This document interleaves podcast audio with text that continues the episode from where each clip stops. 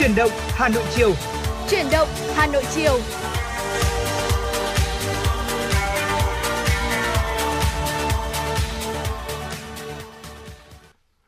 Xin chào quý vị thính giả và chào mừng quý vị thính giả đã đến với chương trình Chuyển động Hà Nội chiều cùng với chúng tôi ngày hôm nay. Vâng và Tuấn Kỳ Bảo Trâm rất hân hạnh khi được gặp lại quý vị thính giả trong à, chương trình Chuyển động Hà Nội chiều này. Và ở đây trong chương trình này chúng tôi sẽ cập nhật đến với quý vị những thông tin do nhóm phóng viên của chúng tôi đã thực hiện và gửi về cho chương trình. Và ngoài ra tất nhiên rồi, cái những yêu cầu âm nhạc, không gian âm nhạc sẽ được tiếp diễn để có thể gửi tới quý vị những ca khúc hay nhất à, để chúng ta có thể thư giãn trong một buổi chiều thứ hai, một ngày buổi chiều đầu tuần có đúng không nào?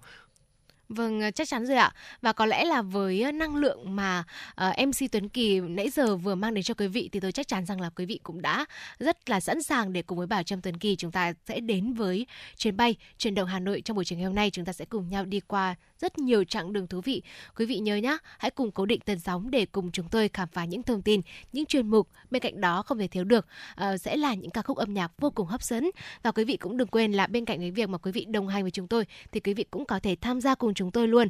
Đó là chúng ta sẽ cùng nhau uh, tham gia với nhau, tương tác trò chuyện với nhau thông qua hotline 02437736688 hoặc là quý vị cũng có thể uh, tương tác với chúng tôi thông qua trang fanpage FM96 Thời sự Hà Nội.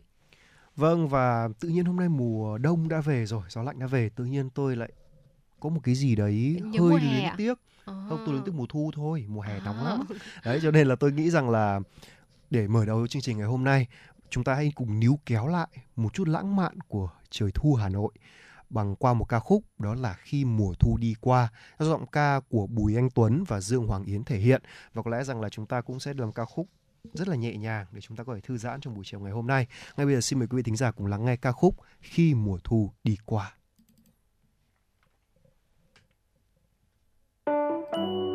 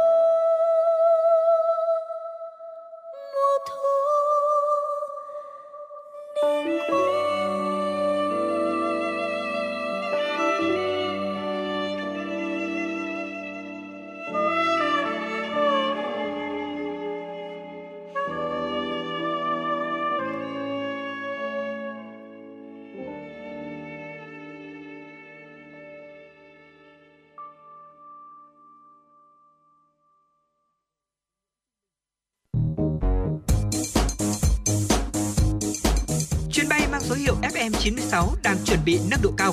Quý khách hãy thắt dây an toàn, sẵn sàng trải nghiệm những cung bậc cảm xúc cùng FM96.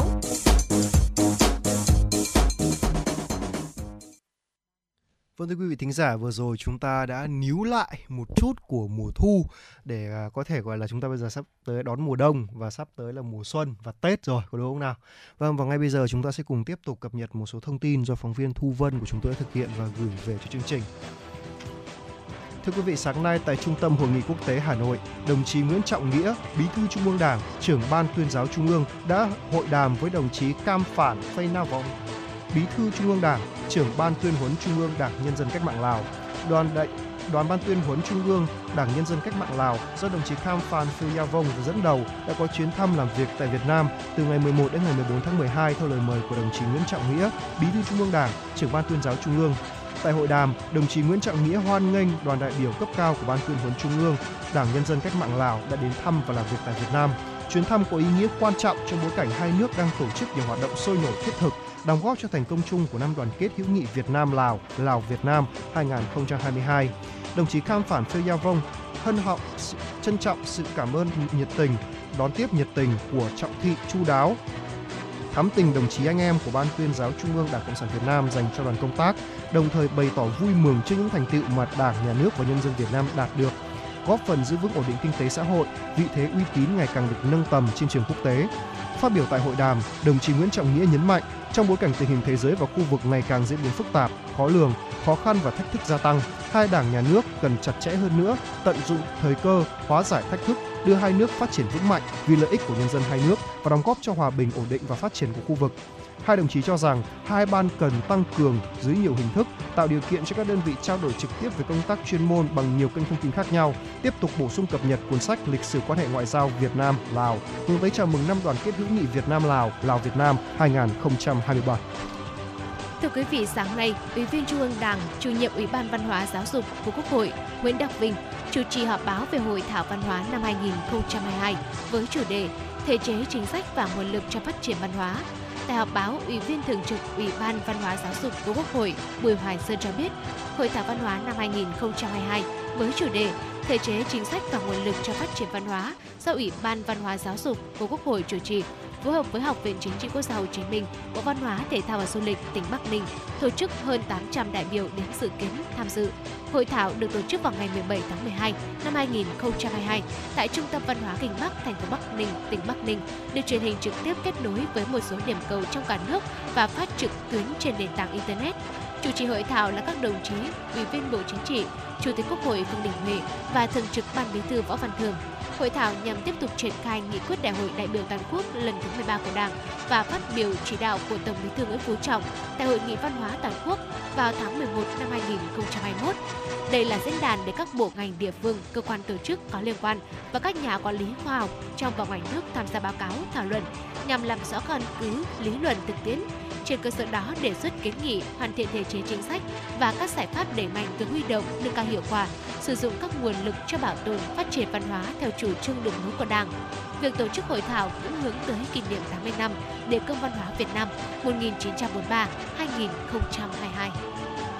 Thưa quý vị, ngày hôm nay, Sở Văn hóa và Thể thao Hà Nội tổ chức hội nghị tổng kết và trao giải cuộc vận động thiết kế trang trí thành phố năm 2023 và cuộc thi sáng tác tranh cổ động tuyên truyền về phát triển văn hóa, xây dựng người Hà Nội thanh lịch văn minh giai đoạn 2021-2025 cuộc vận động thiết kế trang trí thành phố Hà Nội năm 2023 và cuộc thi sáng tác tranh cổ động tuyên truyền phát triển văn hóa xây dựng người Hà Nội thanh lịch văn minh giai đoạn 2021-2025 được tổ chức nhằm tuyển chọn những tác phẩm tiêu biểu xuất sắc phục vụ các hoạt động tuyên truyền thông qua hình thức trang trí mới, góp phần nâng cao nhận thức của các tầng lớp nhân dân về ý nghĩa tầm quan trọng của các sự kiện, ngày lễ, kỷ niệm, Tại hội nghị, Giám đốc Trung tâm Thông tin Triển lãm Hà Nội Trần Văn Hà cho biết, được phát động từ tháng 7 năm 2022, cuộc vận động thiết kế trang trí thành phố năm 2023 nhận được 85 tác phẩm với nhiều hình thức phong phú đa dạng về chất liệu, góp phần làm đẹp cảnh quan của Hà Nội sáng, xanh, sạch, đẹp trong giai đoạn hội nhập và phát triển.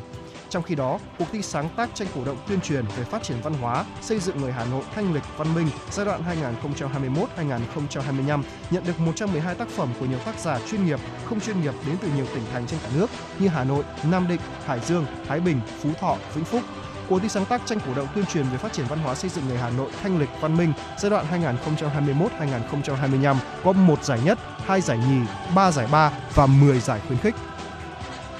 Phó Chủ tịch Thường trực Ủy ban nhân dân thành phố Hà Nội Lê Hồng Sơn vừa ký quyết định số 4945 QĐ UBND bãi bỏ quy trình nội bộ giải quyết thủ tục hành chính lĩnh vực tiêu chuẩn đo lường chất lượng thuộc thẩm quyền giải quyết của Sở Khoa học và Công nghệ Hà Nội. Theo đó, kể từ ngày 9 tháng 12 năm 2022, có 3 quy trình nội bộ giải quyết thủ tục hành chính lĩnh vực tiêu chuẩn đo lường chất lượng thuộc thẩm quyền giải quyết của Sở Khoa học và Công nghệ Hà Nội bị bãi bỏ bao gồm quy trình đăng ký công bố hợp quy đối với các sản phẩm hàng hóa nhập khẩu, dịch vụ, quá trình môi trường được quản lý bởi các quy chuẩn kỹ thuật quốc gia do Bộ Khoa học và Công nghệ ban hành. Quy trình kiểm tra chất lượng hàng hóa nhập khẩu thuộc trách nhiệm quản lý của Bộ Khoa học và Công nghệ. Quy trình đăng ký kiểm tra nhà nước về đo lường đối với phương tiện đo lường hàng đóng gói sẵn nhập khẩu.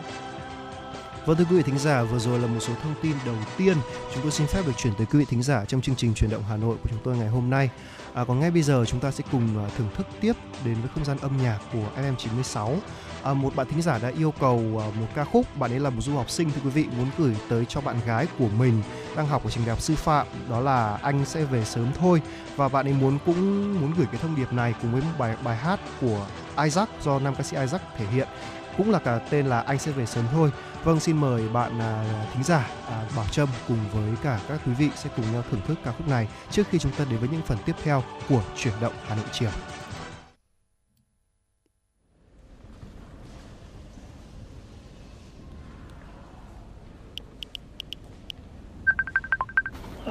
Hello bé Alo, khi nào anh bay về? À, công việc nhiều quá anh không về được đâu Anh có biết hôm nay là ngày gì không? Hả? Ngày gì?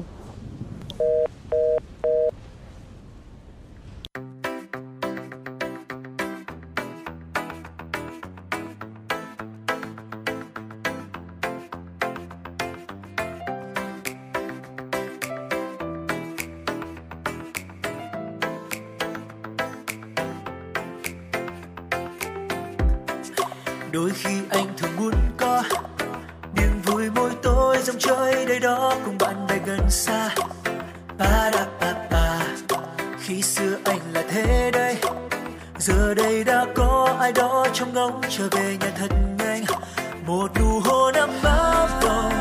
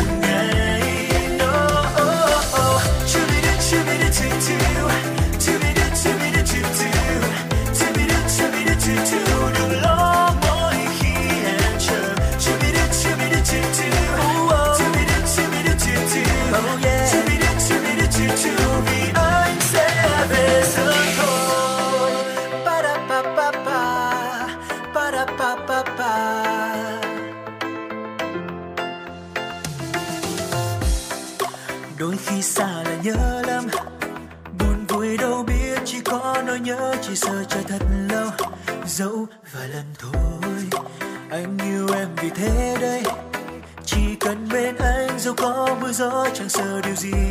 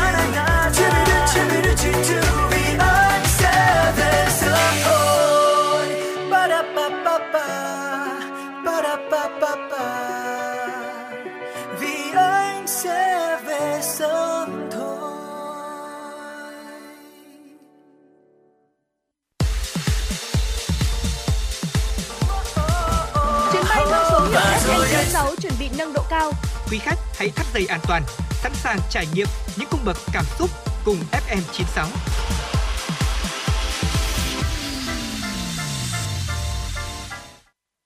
Vâng thưa quý vị, trong chuyên mục tiếp theo của chuyển động Hà Nội, vâng à, phải nói rằng là bây giờ cũng là dịp cuối năm rồi, có đúng không ạ? À, đối với cả những ờ, đứa trẻ, thì tôi ờ, vẫn còn nhớ là cái đây vài năm tôi rất là háo hức trong cái dịp cuối năm, bởi vì là sắp đến Tết rồi, là chúng ta là sắp được nhận tiền lì xì rồi. Thế nhưng mà từ năm ngoái bắt đầu đi làm thì tự nhiên thấy thay đổi đúng không? Cái Thay vị đổi. thế của mình là từ cái người được nhận là bây giờ là phải là người cho đi người rồi cho đi. mặc dù là các anh chị em tôi thì cũng xem xem tuổi tôi cũng chưa ai kết hôn cả. Thế nhưng mà à, chúng ta cuối năm này thì cũng là điều nên làm đó là hãy mừng tuổi ông bà và cha mẹ mình để tỏ lòng biết ơn cho họ. Thứ nhất là đã nuôi dưỡng chúng ta này. Thứ hai là cũng đã giữ hộ lì xì chúng ta suốt bao nhiêu năm đúng không ạ? Đấy thì đấy là một cách để chúng ta bày tỏ lòng biết ơn. Và thậm chí theo một số thống kê và nghiên cứu một số người vào dịp cuối năm bị mắc căn bệnh trầm cảm. Một trong những căn bệnh mà có thể nói là một trong những căn bệnh um, gọi là nguy hiểm bệnh tâm lý khá là nguy hiểm mà ai cũng có thể gặp phải. Đấy và các chuyên gia đã có thể à, gọi là um, đã thống kê ra là đây là cái tỷ lệ mà đàn ông bị gọi là trầm cảm vào cuối năm nhiều hơn phụ nữ rất là nhiều Đấy, cho nên là ngay bây giờ thì hãy để Tuấn Kỳ và Bảo Trâm sẽ chia sẻ với quý vị thính giả làm thế nào để chúng ta có thể tránh đi cái việc gọi là trầm cảm vào cuối năm. Uh, theo một uh, cái uh, chia sẻ của một uh, một, một uh, anh trợ lý giám đốc của Church Mental Wellness tức là nó là một cái tổ chức để à, gọi là chăm sóc sức khỏe về tâm thần đó thưa quý vị. Còn nói rằng là chúng tôi không có con số thống kê cụ thể nhưng theo quan sát và khách hàng của chúng tôi có xu hướng ủ rũ hoặc cảm thấy buồn bã hơn vào cuối năm. Điều này có thể do những lễ hội và những nội dung vui vẻ tràn lan. Một số người cảm thấy lạc lõng cô đơn không có nhiều sự hỗ trợ đến từ uh, xã hội gia đình. Do đó cuối năm họ thường bị ảnh hưởng nặng nề về tâm lý hơn. Vâng và phải nói rằng là đây là một cái lời à, mà khiến cho tất cả chúng ta ai cũng phải suy ngẫm đúng không ạ? Tại sao cuối năm những cái thứ vui vẻ, những cái điều vui vẻ đáng lẽ ra là chúng ta cũng phải, gọi là, hòa mình vào nó mà lại khiến cho chúng ta lại phải à, phải buồn bã làm gì?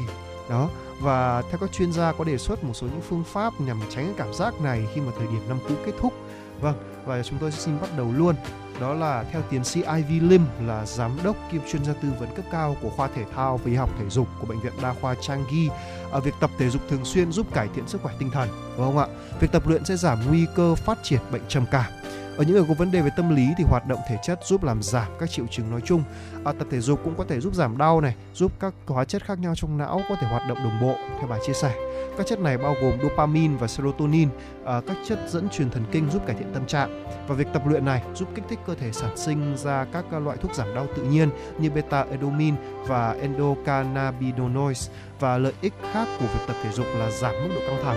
Quá trình vận động làm nhịp tim và kích thích não bộ sản xuất các hormone thần kinh như norepinephrine và các hormone này sẽ không chỉ giúp cải thiện tâm trạng mà còn cả nhận thức vốn bị các sự kiện căng thẳng tác động và việc tập thể dục sẽ giúp buộc các hệ thống thần kinh trung ương và giao cảm của cơ thể giao tiếp với nhau cải thiện khả năng của tổng thể à, theo bác sĩ tiến sĩ Lim chia sẻ. Và thưa quý vị, hiện nay thì các nghiên cứu cũng cho thấy là cái mối liên hệ giữa các cái chức chứng viêm và bệnh trầm cảm. À, hoạt động thường xuyên thì có thể làm giảm triệu chứng viêm và giúp cải thiện tâm trạng. À, chứng viêm cũng là tiền thân của những cái loại bệnh như là tiểu đường tiếp 2 này, hen suyễn, viêm khớp dạng thấp và một số dạng ung thư nếu không được kiểm soát. Và Rachenson, một nhà vật lý trị liệu tại khoa vật lý trị liệu bệnh viện Tastoxen cũng cho biết là các cái bài tập aerobic như là chạy này, xe đạp, bơi lội hay là những cái bài tập cân bằng phối hợp như yoga, khiêu vũ, thá cực quyền cũng đều đem lại lợi ích sức khỏe tinh thần vô cùng tuyệt vời. Trong đó thì yoga và bơi lội giúp cải thiện cảm giác tức giận, bối rối, căng thẳng và trầm cảm. Và cũng theo tiến sĩ Lim thì à, mỗi người cần tìm những cái bài tập mà mình yêu thích phù hợp, có thể thực hiện hàng ngày và duy trì chúng ta lưu ý là sẽ duy trì nó trong một khoảng thời gian dài và khi mà sức chịu đựng tốt hơn thì người tập cũng có thể là tăng cường độ và cũng theo tổ chức y tế thế giới WHO thì thời gian tập luyện lý tưởng cho mỗi người là 150 phút mỗi tuần. À, vâng thưa quý vị, à, à, tiếp theo đó là cái việc mà gọi là khi mà chúng ta làm những cái bài tập yêu thích thưa quý vị thì chúng sẽ giúp chúng ta cảm cải thiện tâm trạng hơn phần nào đấy và nếu như chúng ta đang gặp khó khăn và dễ nản trí thì hãy thử chạy bộ đi. 30 phút mỗi ngày là cũng được rồi đúng không nào? Hoặc là nếu chúng ta chưa quen hãy thử uh, hôm nay uh, hãy tính theo vòng chẳng hạn đúng không? Ví dụ là đây uh, nếu nhà ai có một cái vòng hồ này hay là có gần một cái sân vận động hay là công viên hãy cứ mỗi ngày đấy ngày đầu tiên chúng ta làm ba vòng chạy ba ừ, vòng. ngày mai sẽ là ba vòng rưỡi rồi là bốn vòng hoặc là có một cách luyện tập này của một số những vận động viên mà tôi biết cũng khá là hay. Đó là chúng ta hãy cứ chạy nếu như mà mệt rồi đi bộ xong lại ừ. lấy đà chạy tiếp. Đấy đấy cũng là một cách để chúng ta kéo dài ra và nó cũng rất là tốt cho tim mạch và cải thiện tâm trạng. Và thêm nữa là cái việc mà gọi là uh, tập thể dục như thế này là còn giúp chúng ta tiện là giảm cân nữa. Cái việc mà nhìn thấy một cơ thể đẹp hơn sau khoảng một tháng luyện tập thì cũng khiến chúng ta cải thiện tâm trạng phần nào à tôi cũng đang có một cái thành công để nó năm mới đây rồi may quá. Đấy à, hoặc là có một cách này nữa hơi mang tính tâm lý một chút à, do Tuấn Kỳ đã đọc được vô tình đọc được. Đó là chúng ta hãy à, coi như cái sự gọi là trầm cảm đó cái sự gọi là áp lực đó và giải quyết nó. Tức là cái lý do tại sao mà khiến chúng ta như vậy. Những sự kiện vui vẻ những điều mà khiến cho chúng ta cảm thấy uh, uh, áp lực tại sao chúng ta lại phải áp lực? Liệu rằng cái việc đó có đáng có đáng không? Có đúng không ạ? Và cái à, và và liệu rằng là chúng ta có cần thiết là phải như vậy không? Trong khi đó chúng ta có rất nhiều những niềm vui khác ở ngoài kia. Có đúng không nào? Chính xác vâng ạ. ạ. Và nếu như mà quý vị thính giả mà vẫn muốn tâm sự thì chúng tôi cũng có một kênh mà đúng không chúng tôi có tận hai kênh tương tác cơ. Số điện thoại đường dây nóng 024 3773 6688 hoặc là kênh fanpage của chúng tôi à, FM96 Thời sự Hà Nội thưa quý vị. Và vừa rồi là một số cách để chúng ta có thể tránh đi căn bệnh à, trầm cảm mà Tuấn Kỳ và Bảo Trâm đã xin phép được chia sẻ với quý vị thính giả trong chương trình chuyển động Hà Nội này. Hy vọng rằng là những tất cả mọi người, đặc biệt là những cánh mày râu, những con người phải mạnh mẽ thì chúng ta sẽ à, bị sẽ tránh được cái tình trạng trầm cảm cuối năm này. Và để cùng nhau tận hưởng nốt những ngày cuối cùng của năm 2022 với bao um, cảm xúc, với bao thành công và cũng với bao thất bại. Hãy cho nó qua đi và để hướng tới một năm 2023 tuyệt đẹp hơn. Nói điều này có vẻ hơi sớm một chút vì bây giờ chúng ta vẫn còn chưa đi qua được một nửa tháng 12 cơ mà đúng không? Vậy thì uh, ngay bây giờ thì chúng ta sẽ cùng tiếp tục với không gian âm nhạc của FM 96 và chúng, chúng tôi sẽ quay trở lại ngay sau ca khúc ngay sau đây.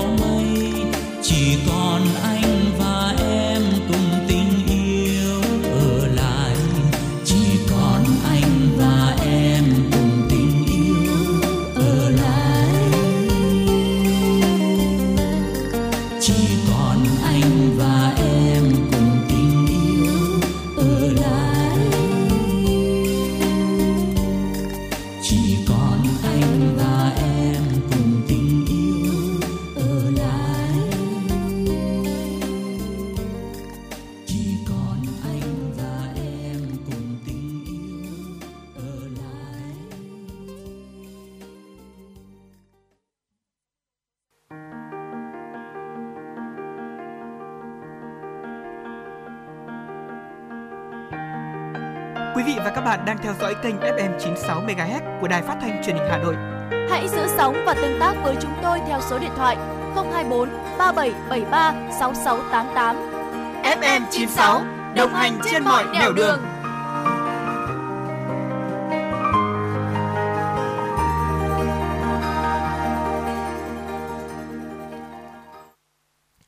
Thưa quý vị thính giả, tiếp tục với dòng chảy tin tức của FM 96, phóng viên Thu Vân vừa gửi chúng tôi một số thông tin và ngay sau đây chúng tôi xin được gửi tới quý vị thính giả. Thưa quý vị, theo Bộ Nông nghiệp và Phát triển Nông thôn, một năm Việt Nam sản xuất được khoảng 6,5 triệu tấn và 17 tỷ quả trứng gia cầm, phần lớn phục vụ tiêu thụ nội địa, tỷ lệ xuất khẩu rất thấp. Năm 2022, Việt Nam xuất khẩu sản phẩm thịt và trứng gia cầm chỉ đạt 361 triệu đô la Mỹ tới 26 nước, mặt khác chi hơn 3 tỷ đô la Mỹ để nhập khẩu sản phẩm chăn nuôi dù nguồn cung trong nước đang dồi dào. Các chuyên gia khuyến cáo các doanh nghiệp cần tăng cường chế biến sâu thịt gia cầm, tạo nguồn dự trữ, đảm bảo đa dạng hóa sản phẩm nhằm bình ổn thị trường nâng cao, nâng cao giá trị gia tăng. Cùng với đó, đề nghị ngân hàng hỗ trợ tín dụng, xem xét phương án phù hợp hỗ trợ người chăn nuôi. Về lâu dài, các bộ ngành cần giả soát đánh giá thực trạng kênh phân phối để đảm bảo quyền lợi người tiêu dùng, người chăn nuôi, cân nhắc thành lập quỹ bình ổn về giá thịt để hỗ trợ điều tiết thị trường tốt hơn và có giải pháp xuất khẩu sản phẩm thịt đối với dự án chăn nuôi lợn. Thưa quý vị, từ 15 giờ ngày hôm nay, Liên Bộ Công Thương Tài chính đã tiến hành điều chỉnh giá các mặt hàng xăng dầu. Theo đó, E5 RON92 giảm 1.333 đồng trên một lít, xăng RON 95 3 1.504 đồng trên một lít, dầu diesel 0.05S giảm 1.543 đồng trên một lít, dầu hỏa giảm 1.661 đồng trên một lít, dầu ma rút 180 CST 3.5S giảm 937 đồng trên một kg so với giá bán lẻ hiện hành. Kỳ điều hành này nhằm hỗ trợ giảm giá các mặt hàng xăng dầu, góp phần bình ổn thị trường vào dịp cuối năm và Tết Nguyên đán, bảo đảm nguồn cung xăng dầu cho thị trường trong nước. Liên Bộ Công Thương Tài chính quyết định giữ nguyên mức trích lập quỹ bình ổn giá xăng dầu đối với mặt hàng xăng dầu, trừ mặt hàng dầu diesel và dầu hỏa, tiếp tục không chi quỹ bình ổn giá đối với các mặt hàng xăng dầu để giá xăng dầu trong nước có xu hướng biến động phù hợp với xu hướng biến động của giá xăng dầu thế giới phương án điều chỉnh giá xăng dầu nên nhằm góp phần bảo đảm thực hiện mục tiêu kiểm soát lạm phát và bình ổn thị trường, hỗ trợ người dân và doanh nghiệp trong quá trình phục hồi hoạt động sản xuất kinh doanh, tiếp tục duy trì mức chênh lệch giá giữa xăng sinh học E5 RON92 và xăng khoáng RON95 ở mức hợp lý để khuyến khích sử dụng xăng sinh học nhằm bảo vệ môi trường theo chủ trương của chính phủ. Theo đó, tại kỳ điều hành này, Liên Bộ Công Thương Tài chính quyết định trích lập quỹ bình ổn giá đối với xăng E5 RON92 ở mức 300 đồng trên một lít, xăng RON5 RON95 ở mức 400 đồng trên 1 lít, dầu diesel ở mức 800 đồng trên 1 lít, dầu hỏa ở mức 500 đồng trên 1 lít, dầu ma rút ở mức 500 đồng trên 1 lít, không chỉ quỹ bình ổn giá đối với các loại xăng dầu.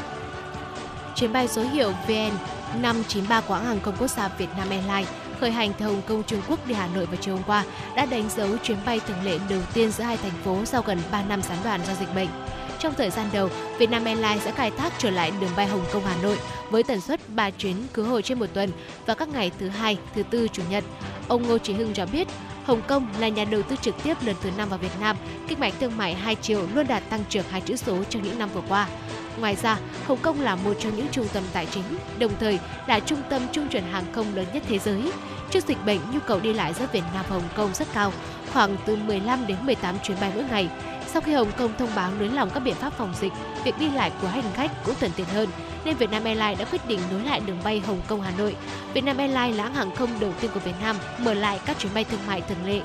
Theo ông Ngô Trí Hưng, các chuyến bay của Vietnam Airlines sẽ tạo cầu nối thuận tiện hơn nữa cho giao thương, đầu tư và du lịch giữa Việt Nam và Hồng Kông. Vietnam Airlines sẽ cân nhắc tần suất đường bay khi các chính sách phòng chống dịch bệnh của Hồng Kông dần được nới lỏng hơn nữa. Thưa quý vị, lực lượng hải quan đã phát hiện hàng trăm chai rượu ngoại và thuốc lá vận chuyển trái phép trị giá hơn 9,2 tỷ đồng trên chuyến bay giải cứu công dân từ Nga về Việt Nam. Cục điều tra chống buôn lậu Tổng cục Hải quan vừa có quyết định khởi tố vụ án hình sự về tội vận chuyển trái phép hàng hóa qua biên giới, quy định tại điều 189 Bộ luật hình sự 2015, sửa đổi bổ sung năm 2017 liên quan đến chuyến bay giải cứu công dân từ Nga về Việt Nam. Trong giai đoạn dịch Covid-19 đang phức tạp, theo Cục điều tra chống buôn lậu, sau 2 năm điều tra, cơ quan hải quan đã có đủ căn cứ xác định một số đối tượng có hành vi lợi dụng chuyến bay giải cứu công dân Việt Nam ở Nga về nước để vận chuyển trái phép lượng lớn hàng hóa. Cụ thể vào ngày 5 tháng 12 năm 2020, đội 2 Cục Kiểm soát, Cục Điều tra chống buôn lậu phối hợp với Chi cục Hải quan cửa khẩu sân bay quốc tế Cam Ranh, Cục Hải quan Khánh Hòa kiểm tra, đánh giá, giám sát chuyến bay giải cứu công dân mang số hiệu QH9195 từ Moscow, Liên bang Nga về sân bay quốc tế Cam Ranh, Khánh Hòa. Kết quả kiểm tra, lực lượng hải quan phát hiện hàng trăm chai rượu ngoại và thuốc lá được vận chuyển trái phép qua chuyến bay này. Các lô hàng này đứng tên ba hành khách, chủ yếu là rượu ngoại như Macallan, Vegula, thuốc lá điện tử Hits.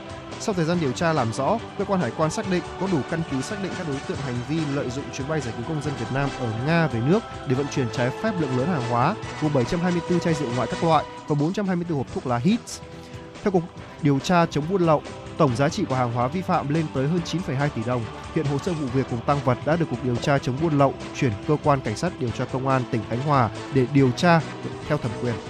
Vâng thưa quý vị, vừa rồi là một số thông tin do phóng viên Thu Vân đã thực hiện và gửi về cho chương trình của chúng ta.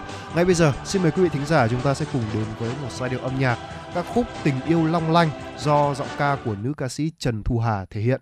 Ngay sau đây, ngay sau đó chúng tôi sẽ quay trở lại với một số thông tin quốc tế.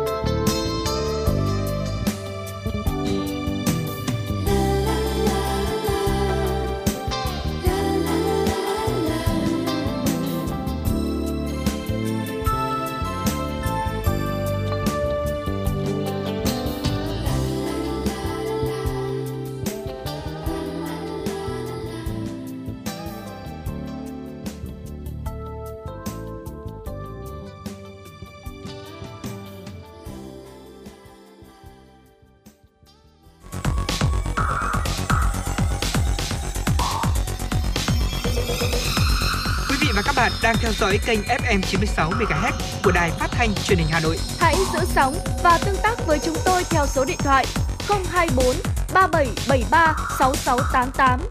FM 96 đồng hành trên mọi nẻo đường. đường.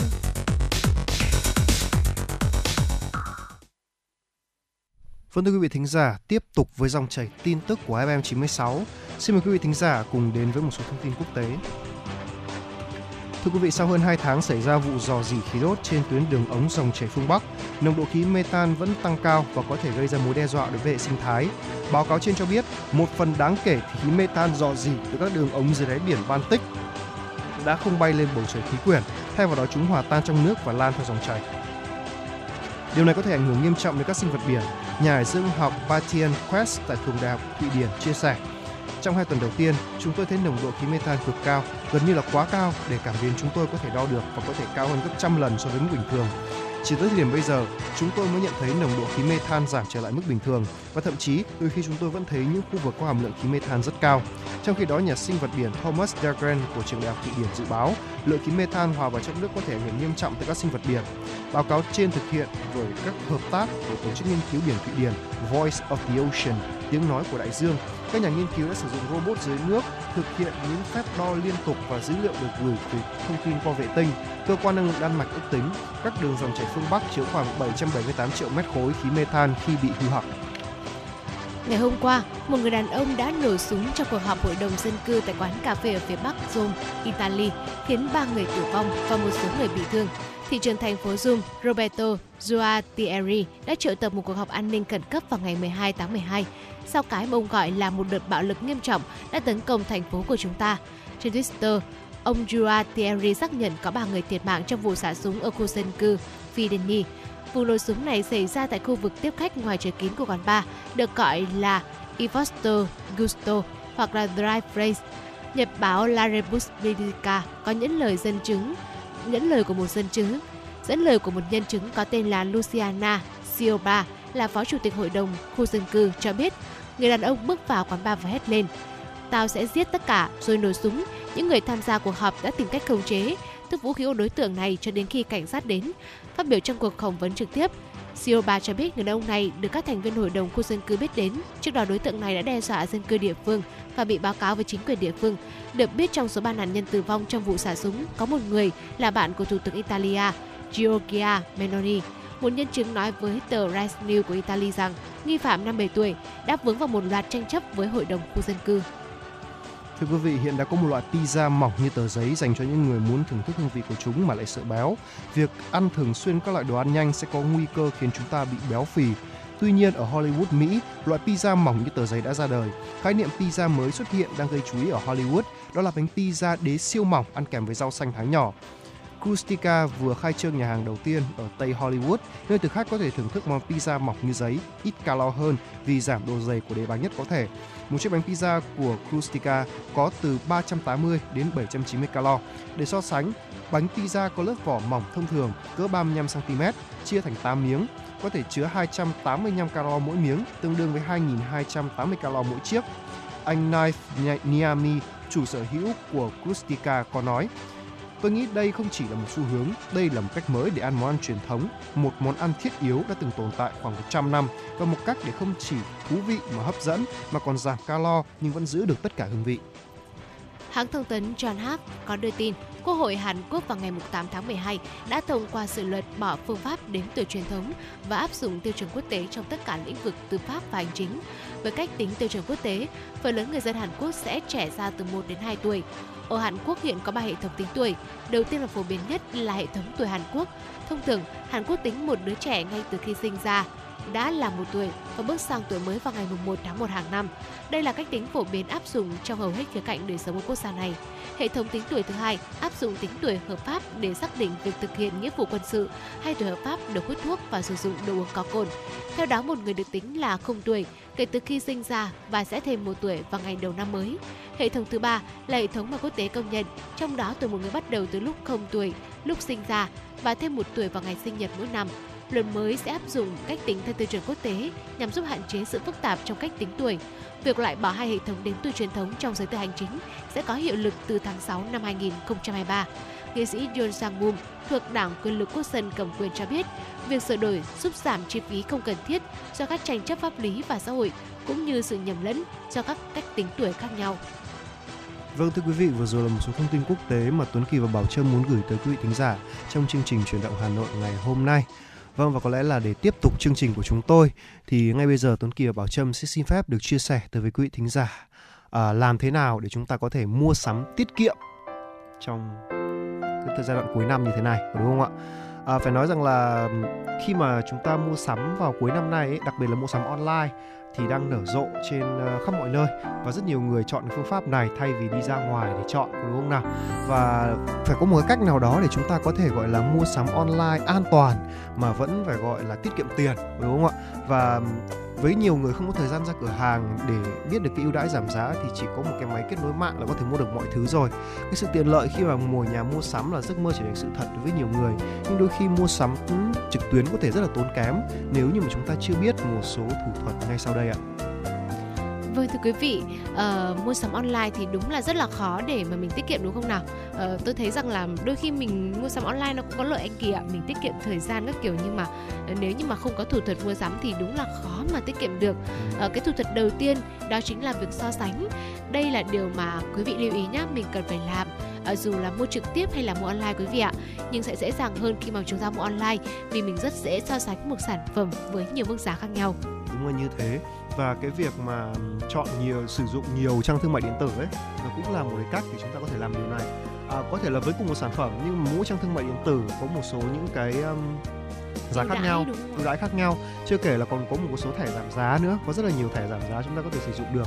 Cho nên là chúng ta hãy cứ đừng ngại mà hãy uh, sử dụng và so sánh đúng không ạ? Và nếu như mà chúng ta so sánh cảm thấy giá cả nào hợp lý hơn hoặc với tiêu của chúng ta hơn hay kiểm tra những ưu đãi của họ về bảo hành thì chúng ta sẽ có thể mua được nhiều hơn và vẫn tiết kiệm à, điều thứ hai đó là kiên nhẫn. Nghe có vẻ hơi um, trừu tượng một tí đúng không? Nhưng mà có thể là những lúc mà chúng ta rất muốn mua một thứ gì đó nhưng hãy kiên nhẫn cái đã. Nghiên cứu về sản phẩm và giá cả mặt hàng đó ở nhiều trang web khác nhau. Đánh dấu các trang sản phẩm và tiếp tục truy cập thường xuyên. Bằng cách này chúng ta sẽ biết lúc nào sản phẩm cứu ưu đãi tốt nhất. À, như là một chuyên gia lập kế hoạch tài chính tên là Kenneth Campbell ở Australia ở Úc đó đã từng uh, gọi là thường tận dụng tất cả những đợt giảm giá hàng năm như là Black, Black Friday để có thể mua những thứ cần thiết cho những bữa tiệc cuối năm với mức giá hời hơn. Uh, theo khảo sát uh, về mua sắm trực tuyến của Cash Reward thì uh, người mua sắm đang trì hoãn chi tiêu cho những ngày giảm giá trực tuyến trong năm với gần 1 phần 3 cho biết là họ đang có những cái ý thức tính toán hơn để do những bất ổn đến từ Covid-19. Vâng, cái này là có thể nói là một trong những cái điều mà từ Covid-19 chúng ta đã phải hình thành rồi để có thể mua sắm thông minh và vẫn tiết kiệm. Và bây giờ chúng ta vẫn có thể áp dụng nó với muôn đời đúng không nào? So sánh ở nhiều trang web khác nhau nhiều kênh khác nhau. Nhưng mà điều này cũng là một con dao hai lưỡi thưa quý vị. Bởi vì là những gì chúng ta đọc được ở trên trang web A chưa chắc đã giống hoàn toàn với trang web B mà có thể là một trong trang hai trang web nó đều là lừa đảo. Là lừa đảo đúng không ạ? Nên là chúng ta phải hết sức lưu ý. Ngoài ra thì còn có rất nhiều những hội nhóm ở trên Facebook về à, review hàng và hãng, những trang web bán hàng có tâm. Chúng ta có thể lên để kiểm tra, để có thể, gọi là, xác xác thực lại cái thông tin này. Công nhận là những cái kinh nghiệm của những người mà đi trước ạ là cũng giúp mình khá nhiều trong chuyện mua đồ đen kỳ ạ. Và anh kỳ biết không ạ? Ờ, có rất nhiều người than phiền là ui chả hiểu sao. Ờ, rõ là mình chỉ muốn mua năm thứ mà thôi mà đi siêu thị rồi hay là mua hàng online mà cứ vô tình làm sao đến lúc nhận hàng về lại gọi là lên 10 15 món đồ chẳng hạn. Ờ, thì có một cái uh, câu nói rằng là đừng nên đi siêu thị ở lúc đói bụng bởi vì chúng ta sẽ mua gấp 2, gấp 3 và gấp rất nhiều lần so với cái dự định ban đầu của mình. Và đây cũng là kết luận được uh, nhiều chuyên gia sau khi mà nghiên cứu cái tâm lý mua hàng uh, của các khách hàng thì cũng đưa ra. Uh, và thưa quý vị uh, nếu như mà chúng ta đều mà muốn tiết kiệm thì mình không nên đến siêu thị lúc đói. Đó là một điều rồi. Và thứ hai đó là để tiết kiệm thì mình cần phải lên danh sách lên danh sách những cái đồ mình cần mua để uh, nó không khiến mình bị lạm chi. Uh, có một uh, chuyên gia có giải thích rằng là trước khi lên mạng thì chúng ta nên có một cái danh sách những thứ cần. Khi giáng sinh đang đến gần những dịp cuối năm đang đến gần thì ờ, ờ, chúng ta nên sử dụng các cái đợt bán hàng trực tuyến này để tổ chức tốt hơn việc mua quà và lên những kế hoạch giải trí tại nhà trong thời gian nghỉ lễ. À, như vậy là chúng ta rất cần một cái kế hoạch để mình uh, có thể mình mua được những cái thứ đủ những cái thứ đồ mà đủ dùng trong nhà mình thôi. Uh, mình không bị lạm thi lạm chi quá hoặc là đôi khi mà mình mua những cái món đồ không cần thiết về nhà. Đúng là như thế. Và phải nói là thực sự là để có thể gọi lên ra lập danh sách những thứ cần mua ấy chắc chắn là phải những người gọi là cực kỳ lý trí. Chính xác ạ. Có đúng không nào? Ví dụ như mẹ tôi chẳng hạn trước khi cho tôi mua linh tinh những thứ tôi muốn là mẹ tôi sẽ lên một cái danh sách và nhất định là cả nhà đi cùng nhau là phải nhặt được đủ những thứ này đã rồi mẹ tôi mới cho mua những thứ tiếp theo. Về mẹ tôi là một uh, kế toán cho nên là đầu óc tính toán của bà rất nhanh. Cho nên là bà sau khi mua đủ rồi bà xem là ừ còn dư ra bao nhiêu để có thể gọi là cho hai thằng con trai nhặt cái gì thì nhặt. Vì tôi và em tôi là đều là hai người ăn rất là khỏe. Cho nên là à, lúc nào cũng thỉnh thoảng sẽ nhặt mấy cái đồ linh tinh đấy, từ ngũ cốc này cho đến bánh kẹo này nước ngọt này. Bố tôi thì lại thích uống bia cho nên là phải là đấy cần mua là phải mua trước. Vì là có rất nhiều có một lần mẹ tôi kể là bà đã từng chứng kiến hai cậu sinh viên năm nhất mới lên Hà Nội học. Cậu ấy mua rất nhiều thứ. Nhưng mà khi mà kiểm tra lại thì đã vượt quá cái số tiền họ cần chi rồi nhưng mà lên danh sách mua khoảng độ 20 món thì có đến khoảng độ 15 ờ, món là không cần thiết.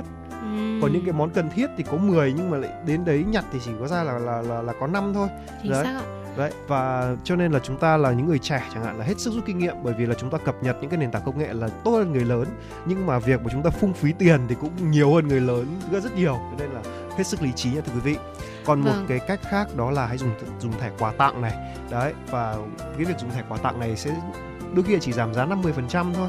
Đấy thì uh, cũng có thể giúp chúng ta gọi là tiết, tiết kiệm. được một khoản rồi. Ngoài ra việc gọi là đăng ký danh sách uh, email tức là việc tiếp thị tiếp thị qua email là một trong những hình thức rất hiệu quả mà các nhà bán lẻ và trực tuyến và ngoại tuyến chúng ta nên trao đổi email với họ tức là kiểu ngồi uh, ngồi cùng nhau uh, để họ tư vấn cho chúng ta ấy về để xem là có cái mặt hàng đấy có đúng với nhu cầu của chúng ta thật không hay là những cái lời quảng cáo đôi khi là đi viết quá lên đúng không ạ? Và những cái người mà làm sale tức là những người mà chăm sóc khách hàng như vậy họ sẽ hỗ trợ chúng ta biết là ừ chúng ta có cần thiết là phải mua nó hay không, đúng không ạ? Và cái cuối cùng đó là tận dụng thẻ tín dụng. Thì ờ, thẻ tín dụng thì cũng là một con dao hai lưỡi. Cho nên là chúng ta đừng nghĩ rằng là chúng ta cứ tiêu thoải mái đi, rồi chúng ta sẽ trả thôi. Nhưng mà không nha, ngân hàng cũng không phải có quá nhiều tiền để chia chúng ta chúng ta nợ lâu đâu. Đấy, nhưng mà đây cũng là một cách để tiết kiệm số tiền của chúng ta, để chúng ta có thể mua sắm mà nó thoải mái hơn một chút, ha và vâng. vừa rồi và... là một số những cái tip mà Tuấn Kỳ và Bảo Trâm muốn gửi tới cho quý vị thính giả trong uh, chương trình chuyển động Hà Nội. Hy vọng rằng là cuối năm rồi thì quý vị chúng ta có thể gọi là mua sắm tiết kiệm hơn và đặc biệt là mua đúng với những thứ mình đang cần. À, vâng và tiếp theo sau đây thì Tuấn Kỳ và Bảo Trâm sẽ quay trở lại ngay trong chuyển động Hà Nội ngay sau uh, ca khúc này. Xin mời quý vị thính giả cùng uh, thưởng thức ạ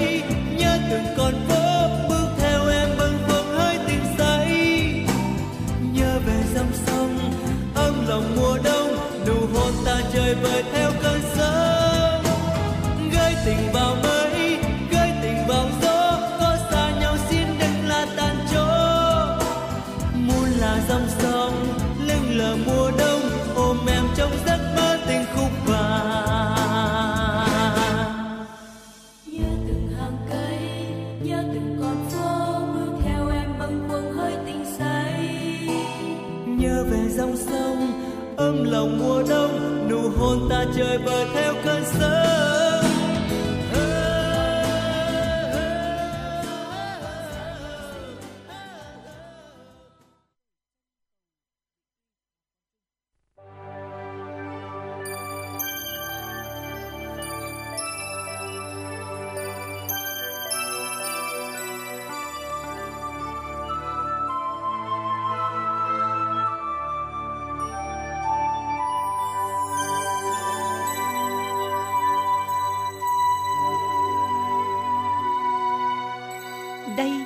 Là Đài Phát thanh và Truyền hình Hà Nội.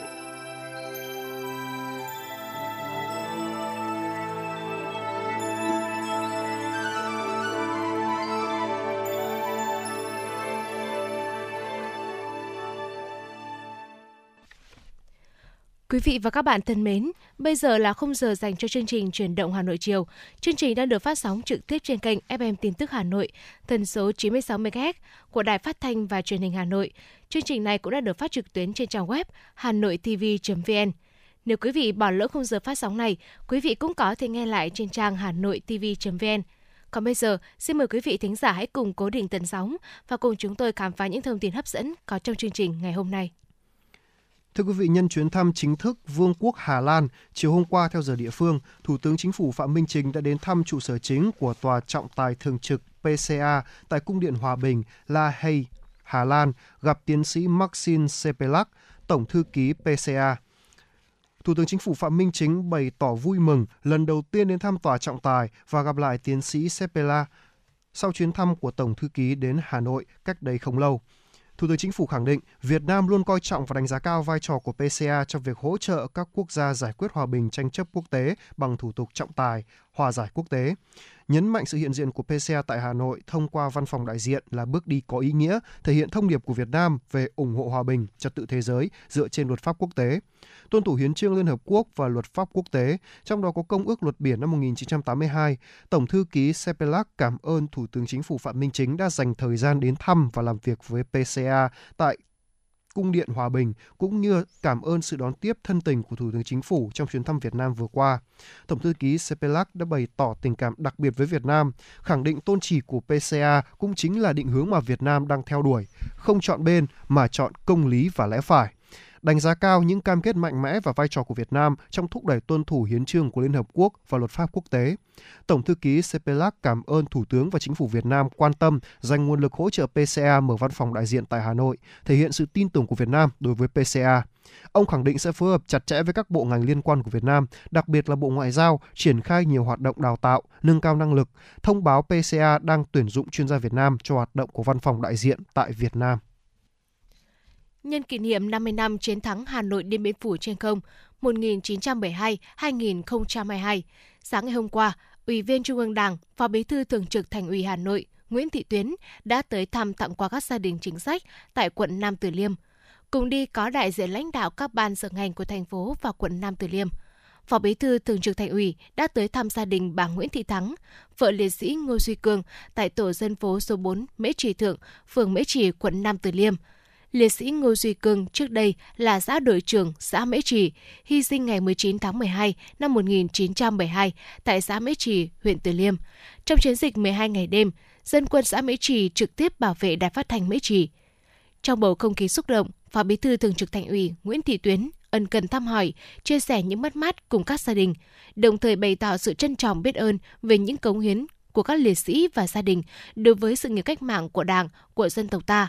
Phó Bí thư Thường trực Thành ủy nhấn mạnh, cùng với các lực lượng vũ trang nhân dân và quân dân thủ đô anh hùng, các liệt sĩ đã chiến đấu anh dũng, kiên cường, góp phần làm nên chiến thắng Hà Nội Điện Biên Phủ trên không lịch sử. Qua đó, khẳng định sức mạnh đoàn kết, hiệp đồng, tác chiến giữa các lực lượng vũ trang, góp phần viết lên những trang sử vẻ vang cho cách mạng và dân tộc Việt Nam – Thay mặt lãnh đạo thành phố, Phó Bí thư Thường trực Thành ủy Nguyễn Thị Tuyến đã trao quà tặng cho các gia đình chính sách. Trân trọng ghi nhận những cống hiến của các liệt sĩ và gia đình, Phó Bí thư Thường trực Thành ủy mong muốn các gia đình tiếp tục phát huy truyền thống cách mạng, gương mẫu chấp hành tốt chủ trương của Đảng, pháp luật của nhà nước, qua đó có nhiều đóng góp vào sự phát triển chung của địa phương và thành phố Hà Nội. Thưa quý vị, Chủ tịch Ủy ban nhân dân thành phố Hà Nội Trần Sĩ Thanh đã ký ban hành kế hoạch số 317 Ủy ban Nhân dân về tổ chức phong trào thi đua thực hiện chuyển đơn vị sự nghiệp công lập sang tự chủ tài chính trên địa bàn thành phố Hà Nội giai đoạn 2022-2025. Theo đó, phong trào được triển khai ở tất cả các sở ngành, các quận, huyện, thị xã, đơn vị sự nghiệp công lập trực thuộc thành phố, các cá nhân thuộc các địa phương, đơn vị nêu trên. Nội dung thi đua thực hiện các chỉ tiêu giao tại nghị quyết số 19 ngày 25 tháng 10 năm 2017 của Ban chấp hành Trung ương khóa 12 về tiếp tục đổi mới hệ thống tổ chức và quản lý, nâng cao chất lượng và hiệu quả hoạt động của các đơn vị sự nghiệp công lập, Việc chuyển đổi đơn vị sự nghiệp công lập thuộc thành phố Hà Nội quản lý sang tự chủ tài chính thực hiện năm 2021 và giai đoạn 2022-2025. Cùng với đó, thi đua trong việc đề xuất các giải pháp, sáng kiến, mô hình trong thực hiện nhiệm vụ chuyển đơn vị sự nghiệp công lập sang tự chủ tài chính, tạo sự chuyển biến có tính đột phá, mang lại hiệu quả thiết thực. Thi đua hoàn thiện cơ chế chính sách, tham mưu cho cấp có thẩm quyền về việc phân cấp, ủy quyền phê duyệt đề án quản lý, sử dụng tài sản công, tăng cường trách nhiệm, tăng tính chủ động và cải cách thủ tục hành chính để nâng cao vai trò của thủ trưởng, người đứng đầu và nâng cao hiệu lực hiệu quả trong quản lý tài sản công, tăng nguồn thu cho đơn vị sự nghiệp và nâng tự chủ tài chính, ra soát, điều chỉnh, bổ sung và hoàn thiện các danh mục dịch vụ sự nghiệp công lập sử dụng ngân sách nhà nước là dịch vụ sự nghiệp công cơ bản, thiết yếu và dịch vụ sự nghiệp công mang tính đặc thù của một số ngành, lĩnh vực thuộc danh mục do cấp có thẩm quyền ban hành, được nhà nước bảo đảm kinh phí hoặc hỗ trợ kinh phí để thực hiện hãy tham gia bảo hiểm xã hội tự nguyện, bảo hiểm y tế hộ gia đình ngày hôm nay vì sức khỏe và sự ổn định cuộc sống của bản thân và gia đình. Bảo hiểm xã hội tự nguyện, bảo hiểm y tế hộ gia đình là chế độ bảo hiểm của Đảng và Nhà nước, không vì mục đích lợi nhuận, vì quyền lợi của nhân dân, được nhà nước hỗ trợ kinh phí tham gia. Công dân Việt Nam từ đủ 15 tuổi trở lên đều có thể tham gia bảo hiểm xã hội tự nguyện và được lựa chọn mức đóng phù hợp với thu nhập của bản thân – tham gia bảo hiểm xã hội tự nguyện, khi tuổi già, người tham gia sẽ được hưởng lương hưu hàng tháng, được cấp thẻ bảo hiểm y tế miễn phí để chăm sóc sức khỏe, thân nhân, được hưởng chế độ tử tuất. Người tham gia bảo hiểm y tế hộ gia đình được nhà nước giảm trừ kinh phí tham gia từ người thứ hai, được quỹ bảo hiểm y tế chi trả tối đa 100% chi phí khám chữa bệnh bảo hiểm y tế, không giới hạn mức chi quyền lợi của chế độ bảo hiểm xã hội tự nguyện, bảo hiểm y tế hộ gia đình không ngừng được điều chỉnh cho phù hợp với điều kiện và mức sống tại từng thời điểm, đảm bảo cuộc sống và chăm sóc sức khỏe cho người tham gia. Đảng và nhà nước chăm lo cuộc sống sức khỏe của nhân dân thông qua chính sách bảo hiểm xã hội, bảo hiểm y tế. Hãy tham gia bảo hiểm xã hội tự nguyện, bảo hiểm y tế hộ gia đình ngày hôm nay để bạn và gia đình được ổn định cuộc sống và chăm sóc sức khỏe trọn đời mọi thủ tục tham gia liên hệ trực tiếp với các tổ chức dịch vụ thu bảo hiểm xã hội, bảo hiểm y tế hoặc cơ quan bảo hiểm xã hội gần nhất. Chuyến bay mang số hiệu FM96 đang chuẩn bị nâng độ cao. Quý khách hãy thắt dây an toàn, sẵn sàng trải nghiệm những cung bậc cảm xúc cùng FM96. Thưa quý vị và các bạn, với quyết tâm hoàn thành chỉ tiêu của công an thành phố đề ra, hơn một tháng qua, tập thể cán bộ chiến sĩ công an thị xã Sơn Tây đã nỗ lực thực hiện cao điểm 90 ngày đêm cấp căn cước công dân, đảm bảo dữ liệu dân cư đúng, đủ, sạch, sống để khép lại giá trị sử dụng của sổ hộ khẩu, sổ tạm trú từ ngày 31 tháng 12 năm 2022, tăng cường đẩy mạnh triển khai thực hiện đề án 06 của chính phủ. Ngay sau đây, xin mời quý vị thính giả cùng đến với phóng sự của chúng tôi, cao điểm 90 ngày nỗ lực vì chính phủ số. Đợt cao điểm sẽ diễn ra đến hết ngày 31 tháng 12 năm 2022. Theo đó, Công an thị xã Sơn Tây và Công an 15 xã phường sẽ tập trung nhân lực hoàn thành cấp định danh điện tử cho công dân trên địa bàn. Trong đó bao gồm cấp căn cước công dân, đảm bảo dữ liệu dân cư đúng, đủ, sạch, sống, tiếp nhận giải quyết thủ tục hành chính qua dịch vụ công trực tuyến, cấp tài khoản định danh điện tử, tham mưu triển khai thực hiện, bảo đảm các điều kiện thực hiện quy định của luật cư trú năm 2020 và tăng cường đẩy mạnh triển khai thực hiện đề án 06 của chính phủ tại phường Trung Sơn Trầm, thị xã Sơn Tây. Để đảm bảo tiến độ hoàn thành nhiệm vụ và phục vụ nhân dân tốt nhất, Công an phường đã huy động tối đa nguồn lực, phân công rõ trách nhiệm, tiến độ thực hiện, trong đó tập trung tuyên truyền, đi từng ngõ, gõ từng nhà, để nắm bắt giả soát các trường hợp người dân chưa đi làm căn cước công dân đồng thời tăng cường tuyên truyền trên các phương tiện thông tin đại chúng, gửi thư mời, thông báo đến từng hộ dân lịch thu nhận, cấp căn cước công dân và tài khoản định danh điện tử để người dân chủ động sắp xếp công việc. Trung tá Nguyễn Trung Thắng, trưởng công an phường Trung Sơn Trầm, thị xã Sơn Tây cho biết. Đối với công an à, Trung Sơn Trầm tham mưu cho đảng ủy ra những nghị quyết à, lãnh đạo chỉ đạo về cái cao điểm này và tham mưu kế hoạch cho ban chỉ đạo 06 của ủy ban nhân phường Trung Sơn Trầm chỉ đạo các ban ngành đoàn thể khu phố cũng như toàn thể nhân dân thực hiện à, cao điểm 90 ngày đêm để làm sạch dữ liệu dân cư à, đặc biệt là cấp à, định danh điện tử và thực hiện các cái nội dung số hóa của công dân. Đại úy Đỗ Minh Đức, trưởng công an phường Trung Hưng cho biết, đơn vị tập trung thực hiện tốt công tác tuyên truyền bằng nhiều hình thức như gặp gỡ trực tiếp, thông qua các cuộc họp tổ tự quản, loa phát thanh, loa di động, phân công lực lượng đi từng ngõ để tuyên truyền sâu rộng cho quần chúng nhân dân hiểu rõ về lợi ích của căn cước công dân gắn chip. Đối với những trường hợp già yếu, người khuyết tật, gặp khó khăn trong việc di chuyển, không đi lại được, cán bộ công an các xã phường đã tới tận nhà, cùng người thân phối hợp đưa ra trụ sở công an làm thẻ căn cước công dân có gắn chip điện tử.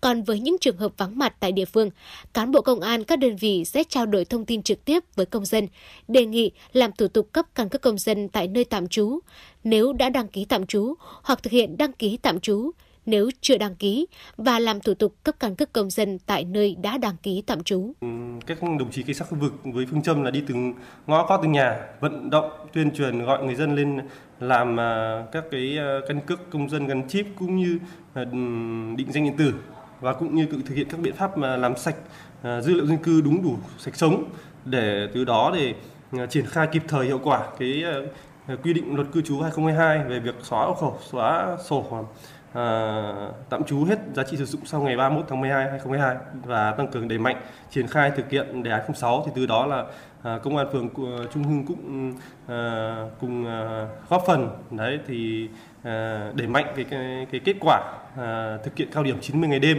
à, à, về cái giải pháp đảm bảo hoàn thành chỉ tiêu phục vụ triển khai luật cư trú năm 2020 về việc sổ khẩu, sổ tạm trú hết giá trị sử dụng sau ngày 31 tháng 12 2022. Với quyết tâm cao nhất để hoàn thành chỉ tiêu trong 90 ngày cao điểm, Công an thị xã Sơn Tây đã làm việc không quản giờ giấc, không có ngày nghỉ, với phương châm làm hết việc chứ không hết giờ, tăng cường các biện pháp tuyên truyền để người dân đi làm định danh cá nhân, đảm bảo chỉ tiêu cao điểm đề ra và để lại hình ảnh đẹp trong lòng người dân về những người chiến sĩ công an nhân dân vì nước quên thân, vì dân phục vụ. Trung tá Đinh Thị Phương Lan, Phó đội trưởng đội quản lý hành chính công an thị xã Sơn Tây cho biết. Cũng ờ, giao nhiệm vụ cho công an các phường xã thì phải thường xuyên ờ, các đồng chí trưởng công an phường xã phải bám sát lực lượng cảnh sát khu vực và công an xã là cũng giao chỉ tiêu từng ngày cho lực lượng này. Ờ, đối với đồng chí nào và giao ban hàng ngày nếu đồng chí nào không đạt chỉ tiêu thì cũng tại công an các phường xã thì cũng sẽ thực hiện việc chấn chỉnh nhắc nhở đảm bảo cái chỉ tiêu được giao À, lực lượng công an các phường xã thì ờ, hàng ngày thì thực hiện cái việc ờ, tuyên truyền về kế hoạch 90 ngày đêm đi khắp các ngõ và từng nhà ấy để tuyên truyền. Theo quy định tại khoản 3 điều 38 luật cư trú năm 2020, từ ngày 1 tháng 1 năm 2023, sổ hộ khẩu giấy, sổ tạm trú giấy sẽ chính thức không còn giá trị sử dụng. Cơ quan chức năng sẽ quản lý thông tin cư trú của người dân bằng phương thức điện tử thay vì thủ công như trước đây lực lượng công an thị xã Sơn Tây đã và đang khắc phục mọi khó khăn, nỗ lực triển khai có hiệu quả đợt cao điểm 90 ngày đêm, hoàn thành các chỉ tiêu phục vụ triển khai quy định của luật cư trú năm 2020, góp phần đảm bảo quyền lợi cho người dân khi sổ hộ khẩu, sổ tạm trú hết giá trị sử dụng vào ngày 31 tháng 12 tới đây.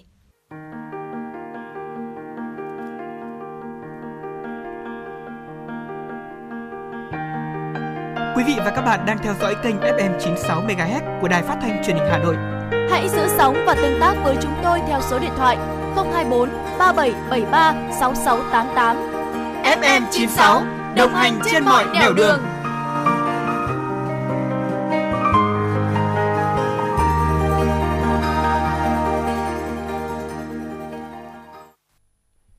Thưa quý vị và các bạn, tiếp tục với chuyển động Hà Nội của chúng tôi. Xin mời quý vị thính giả cùng đến với một số thông tin do phóng viên Thu Vân đã thực hiện và gửi về cho chương trình. Thưa quý vị, Tại nghị quyết số 156, chính phủ yêu cầu sửa đổi các quy định nhằm tăng cường trách nhiệm của tổ chức tín dụng trong việc mua bán trái phiếu doanh nghiệp. Chính phủ giao Bộ Tài chính khẩn trương đánh giá, ra soát kỹ, đề xuất việc sửa đổi Nghị định số 65-2022, sửa đổi bổ sung một số điều của Nghị định số 153-2020 về chào bán giao dịch trái phiếu doanh nghiệp riêng lẻ tại thị trường trong nước và chào bán trái phiếu doanh nghiệp ra thị trường quốc tế bảo đảm công khai, minh bạch, quyền lợi, lợi ích hợp pháp của nhà đầu tư và an toàn, an ninh thị trường tài chính tiền tệ. Chính phủ cũng yêu cầu Ngân hàng Nhà nước khẩn trương giả soát, nghiên cứu sửa đổi thông tư 16-2021 quy định việc tổ chức tín dụng, chi nhánh ngân hàng nước ngoài mua bán trái phiếu doanh nghiệp nhằm tăng cường trách nhiệm của tổ chức tín dụng trong việc mua bán trái phiếu doanh nghiệp, nâng cao tín nhiệm, tăng cường minh bạch thông tin và kiểm soát chặt chẽ rủi ro. Để góp phần ổn định kinh tế vĩ mô, kiểm soát lạm phát, bảo đảm các cân đối lớn của nền kinh tế, hỗ trợ phục hồi tăng trưởng, thích ứng kịp thời với diễn biến tình hình trong và ngoài nước, điều hành lãi suất, tỷ giá phù hợp với điều kiện thị trường và mục tiêu đánh giá chính sách tiền tệ.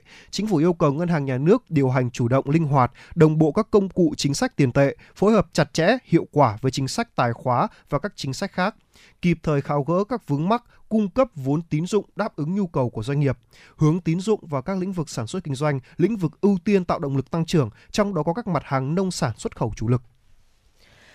Thưa quý vị, đầu phiên giao dịch ngày hôm nay 12 tháng 12, giá vàng SJC đảo chiều giảm 50.000 đồng trên một lượng về mức 66,4 đến 67,2 triệu đồng trên một lượng, chiều mua vào bán ra. Cùng lúc vàng thế giới giảm 15,5 đô la Mỹ trên một ounce về mức là 1.791,9 đô la Mỹ trên một ounce. Mở cửa phiên sáng nay, 12 tháng 12, trên thị trường vàng trong nước, công ty vàng bạc đá quý Sài Gòn niêm yết giá vàng SJC ở mức là 66,4 đến 67,2 triệu đồng trên một lượng mua vào bán ra, giảm 50.000 đồng trên một lượng ở cả hai chiều mua vào bán ra so với phiên giao dịch cuối ngày mùng 10 tháng 12. Tranh lệch giá mua giá bán hiện là 800.000 đồng trên một lượng.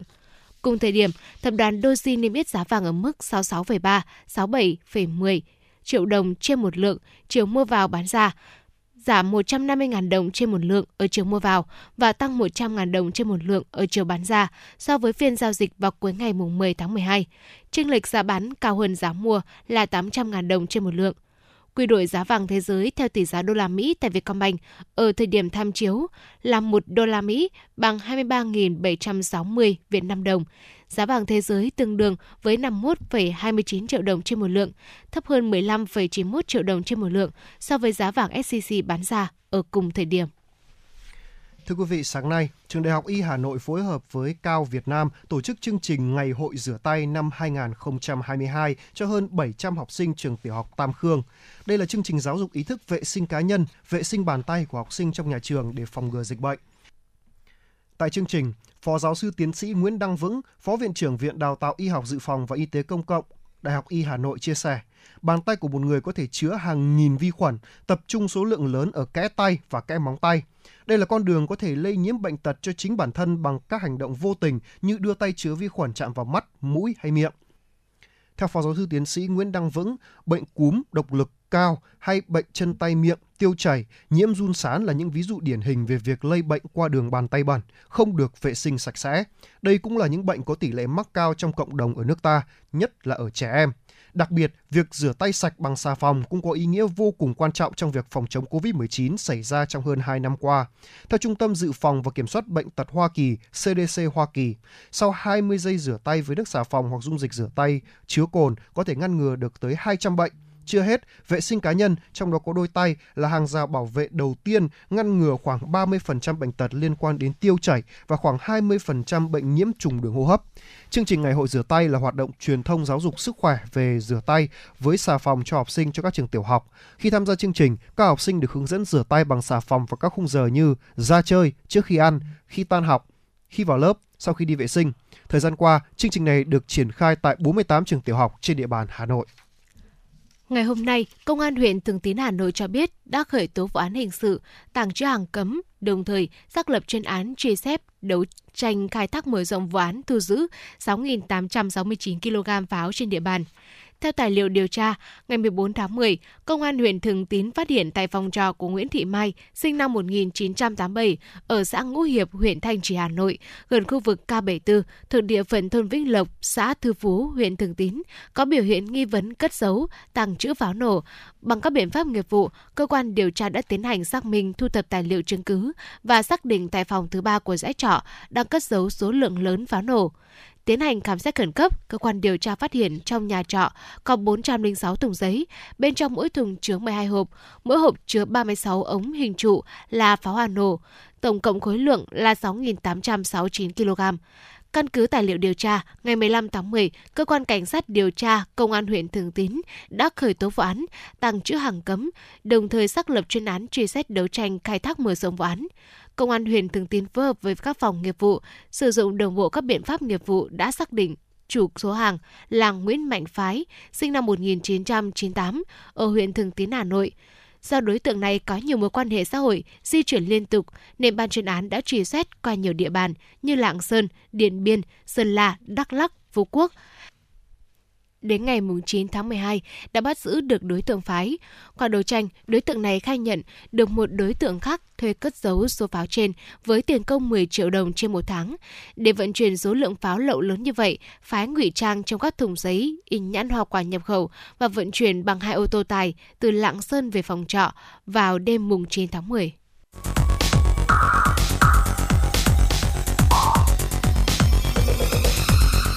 Và các bạn đang theo dõi kênh FM 96 MHz của đài phát thanh truyền hình Hà Nội. Hãy giữ sóng và tương tác với chúng tôi theo số điện thoại 024 3773 6688. FM 96 đồng, đồng hành trên, trên mọi nẻo đường. đường. Thưa quý vị và các bạn, với 53 trên 54 trường đạt chuẩn quốc gia, trong đó có 22 trường chuẩn quốc gia mức độ 2, huyện Đan Phượng là một trong những địa phương dẫn đầu toàn thành phố Hà Nội về xây dựng trường đạt chuẩn quốc gia. Ngay sau đây, xin mời quý vị thính giả cùng đến với phóng sự của chúng tôi, ưu tiên nguồn lực xây dựng trường chuẩn quốc gia. Sau một thời gian nỗ lực hoàn thiện các tiêu chí, tháng 6 vừa qua, cô trò trường mầm non Đan Phượng, huyện Đan Phượng vui mừng được đón nhận bằng công nhận trường đạt chuẩn quốc gia mức độ 2. Thực tế, trường mầm non Đan Phượng đã đạt chuẩn quốc gia mức độ 1 từ năm 2009 và được công nhận lại vào năm 2015. Tuy nhiên, không dừng lại ở đó, Ủy ban nhân dân xã Đan Phượng cùng ban giám hiệu nhà trường đã giả soát, xây dựng kế hoạch lộ trình phấn đấu đạt chuẩn quốc gia mức độ 2. Theo đó, xã đã đề xuất nâng cấp xây dựng mới hệ thống phòng học đạt chuẩn với tổng số 19 phòng, đảm bảo đầy đủ tiện nghi, trang thiết bị đồng bộ hiện đại, 100% phòng học có điều hòa, TV thông minh, bảng tương tác thông minh, bếp ăn được vận hành theo quy trình một chiều. Bên cạnh đó, cảnh quan sư phạm khang trang, thoáng với hệ thống cây xanh, đồ chơi, sân chơi tạo hứng thú cho trẻ đến trường. Bà Nguyễn Thị Thủy, hiệu trưởng trường mầm non Đan Phượng cho biết. Thì với những cái nội dung rất là cụ thể, đối với những đồng chí giáo viên 5 tuổi thì phần đấu đạt được những nội dung gì? Và đối với 4 tuổi với 3 tuổi chúng em đều có những cái bản đăng ký và các cô căn cứ vào cái bản đăng ký đấy thì xây dựng kế hoạch cá nhân của mình phù hợp với đặc điểm tình hình của lớp cũng như là kế hoạch học tập bồi dưỡng thường xuyên của mình, bồi dưỡng chuyên môn. Ngay như gần đây đó là đối với những cô mà à, có những cái thành tích xuất sắc hoặc là những tấm gương điển hình tiên tiến thì các cô cũng tham gia viết những cái báo cáo và có những cái sáng kiến trong cái quá trình giảng dạy những sáng kiến rất là thiết thực. Cùng với trường mầm non, xã Đan Phượng còn quan tâm đầu tư cơ sở vật chất cho trường tiểu học để đáp ứng tiêu chí xã đạt chuẩn nông thôn mới kiểu mẫu. Bí thư Đảng ủy xã Đan Phượng Nguyễn Thị Kim Cúc cho biết, công tác giáo dục luôn được Đảng ủy, chính quyền xã coi trọng và huyện quan tâm đầu tư. Ngoài cơ sở vật chất khang trang hiện đại, các nhà trường còn chú trọng xây dựng đội ngũ giáo viên đạt chuẩn với trình độ đại học thạc sĩ. Đặc biệt, người dân trên địa bàn cũng rất tích cực tham gia xã hội hóa, lắp đặt điều hòa, sân chơi cho trẻ cũng như xây dựng các quỹ khuyến học. Nhờ đó đến nay, cả trường mầm non và tiểu học của xã Đan Phượng đều đạt chuẩn quốc gia mức độ 2. Đang tập trung vào cái việc mà đề xuất để à, và triển khai thực hiện về cái việc mà đầu tư cái cơ sở hạ tầng cho giáo dục để mở rộng thêm các cái diện tích trường học. Thế và hiện tại thì trên à, hiện tại thì là đang thi à À, đang à, thi công xây dựng cái trường mầm non. Đấy à, tức là phát triển thêm một khu nữa. Đấy, một khu nữa. Thế rồi về cái um, trường tiểu học thì cũng đã đưa vào kế hoạch và đang lấy uh, ý kiến để uh, đề xuất cái chủ trương đầu tư đối với một điểm trường nữa. Thế còn đối với trường trung học cơ sở thì cũng đã được phê duyệt chủ trương đầu tư về cái mở rộng rồi. Đấy, đang tiến hành các cái thủ tục về giải phóng mặt bằng. Đấy, để triển khai thực hiện. Tính đến thời điểm hiện tại, huyện Đan Phượng có 53 trên 54 trường đạt chuẩn quốc gia, chiếm tỷ lệ 98,1%, trong đó có 22 trường đạt chuẩn quốc gia mức độ 2. Chia sẻ về bài học kinh nghiệm xây dựng trường đạt chuẩn quốc gia của địa phương, trưởng phòng giáo dục và đào tạo huyện Đan Phượng Bùi Thị Thu Hằng cho biết, ngành giáo dục huyện đã tham mưu Ủy ban nhân dân huyện tăng cường lãnh đạo chỉ đạo thực hiện xây dựng trường đạt chuẩn quốc gia từ cấp huyện tới các xã thị trấn trên địa bàn. Đồng thời, chỉ đạo các nhà trường thành lập hội đồng tự đánh giá kiểm định chất lượng xây dựng trường đạt chuẩn quốc gia. Bà Bùi Thị Thu Hằng cho biết. Thì trước hết là Đan Phượng là xác định là cái việc quan tâm cho giáo dục là hàng đầu Thế do đó là cái việc mà đầu tư cơ sở vật chất trang thiết bị thì được huyện rất là quan tâm thế và hàng năm thì cũng đều yêu cầu ngành giáo dục là giả soát phối hợp cùng các ngành để giả soát cơ sở vật chất thế và theo những cái à, vừa rồi thì báo cáo các đồng chí là để đảm bảo cho đủ số trẻ đi học thì đan phượng vừa rồi là đã, hai xã là đã xây thêm trường để tách trường xã tân lập thì xây thêm một trường tiểu học Tân Lập để trách tách trường tiểu học Tân Lập thành hai trường. Thì do đó đến thời điểm này thì cơ sở vật chất của Đan Phượng đảm bảo đủ cho cơ số cháu. Hiện nay, huyện Đan Phượng chỉ còn trường mầm non Tân Hội B chưa đạt chuẩn quốc gia do mới thành lập tháng 8 năm 2021, được tách từ trường mầm non Tân Hội, chưa đủ điều kiện thời gian xét. Được biết vừa qua, đoàn công tác của Sở Giáo dục và Đào tạo Hà Nội đã về kiểm định chất lượng giáo dục và chuẩn quốc gia của trường mầm non Tân Hội B. Qua kiểm tra, đoàn đã đánh giá cao về chất lượng các tiêu chí đạt được của trường, từ cơ sở vật chất đến chất lượng giáo dục, cũng như việc xây dựng ngôi trường an toàn, thân thiện và hạnh phúc. Huyện Đan Phượng cũng phấn đấu đưa trường mầm non Tân Hội B đạt chuẩn quốc gia mức độ 2 trong năm 2022, hoàn thành phủ sóng 100% trường chuẩn quốc gia. Ủy ban nhân dân huyện Đan Phượng cho biết, huyện luôn chỉ đạo ngành giáo dục giả soát mạng lưới trường học, hoàn thiện hệ thống cơ sở vật chất, quan tâm đầu tư các phòng chức năng để đảm bảo phát triển giáo dục toàn diện. Cùng với đó tiếp tục giả soát, nâng cao chất lượng đội ngũ giáo viên, cán bộ quản lý, nhất là lực lượng giáo viên giảng dạy chương trình giáo dục phổ thông mới. Quý vị và các bạn đang lắng nghe chương trình Truyền động Hà Nội chiều được phát trực tiếp trên tần số FM 96 MHz của Đài Phát thanh Truyền hình Hà Nội. Thực hiện chương trình, chỉ đạo nội dung Nguyễn Kim Khiêm, chỉ đạo sản xuất Nguyễn Tiến Dũng, tổ chức sản xuất Lê Xuân Luyến, biên tập kịch bản Trần Hằng, thư ký chương trình Thu Vân, MC Bảo Trâm Tuấn Kỳ cùng kỹ thuật viên Bảo Tuấn thực hiện. Còn bây giờ, xin mời quý vị các bạn hãy cùng giữ sóng và cùng thư giãn với một giai điệu âm nhạc.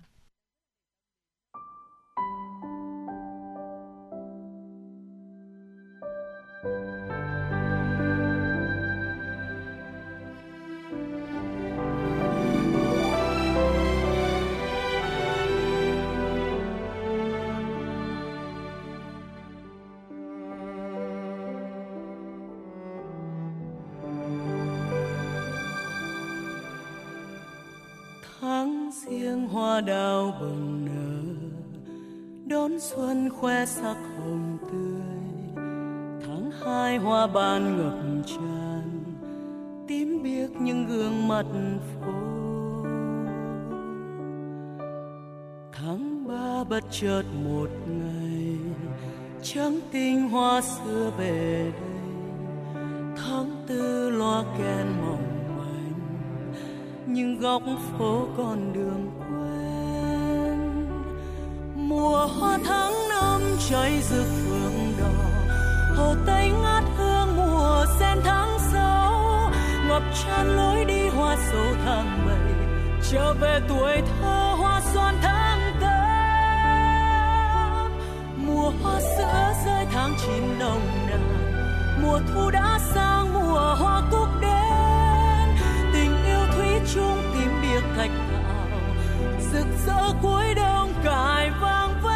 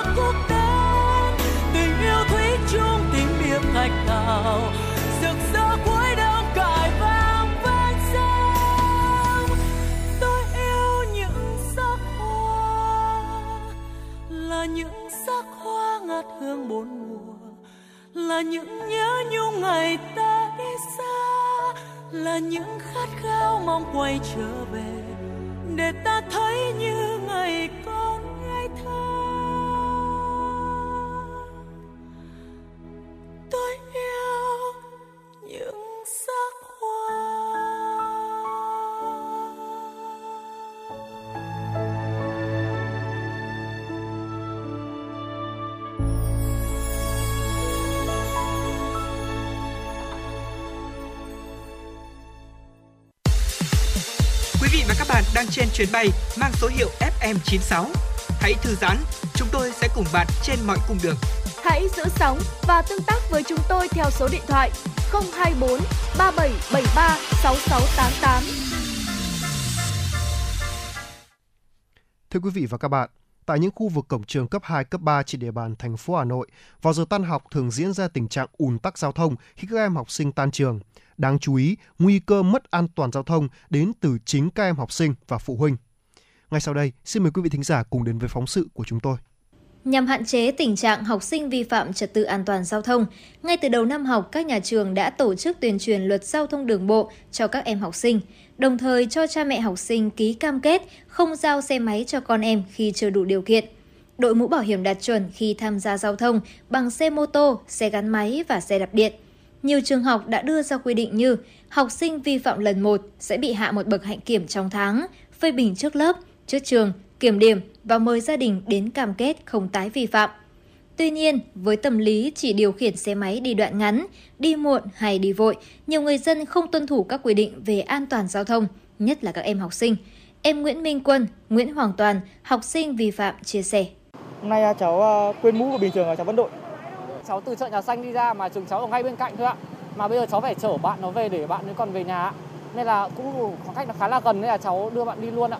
Vì cũng ngồi đằng sau ấy ạ, thế là cũng không có vấn đề gì mấy ạ. Thế là cháu cũng nghĩ là như thế. Qua khảo sát tại một số trường học, mặc dù đang trong đợt cao điểm công an các quận và các phường trên địa bàn Hà Nội ra quân kiểm tra, nhắc nhở, xử phạt học sinh không đội mũ bảo hiểm, nhưng nhiều em vẫn để đầu trần đi xe đạp điện, xe máy, dung tích xi lanh dưới 50cm khối vào trường. Không chỉ các em học sinh, ngay cả các bậc phụ huynh đưa học sinh đến trường bằng xe máy cũng không đội mũ bảo hiểm cho cả mình và con em.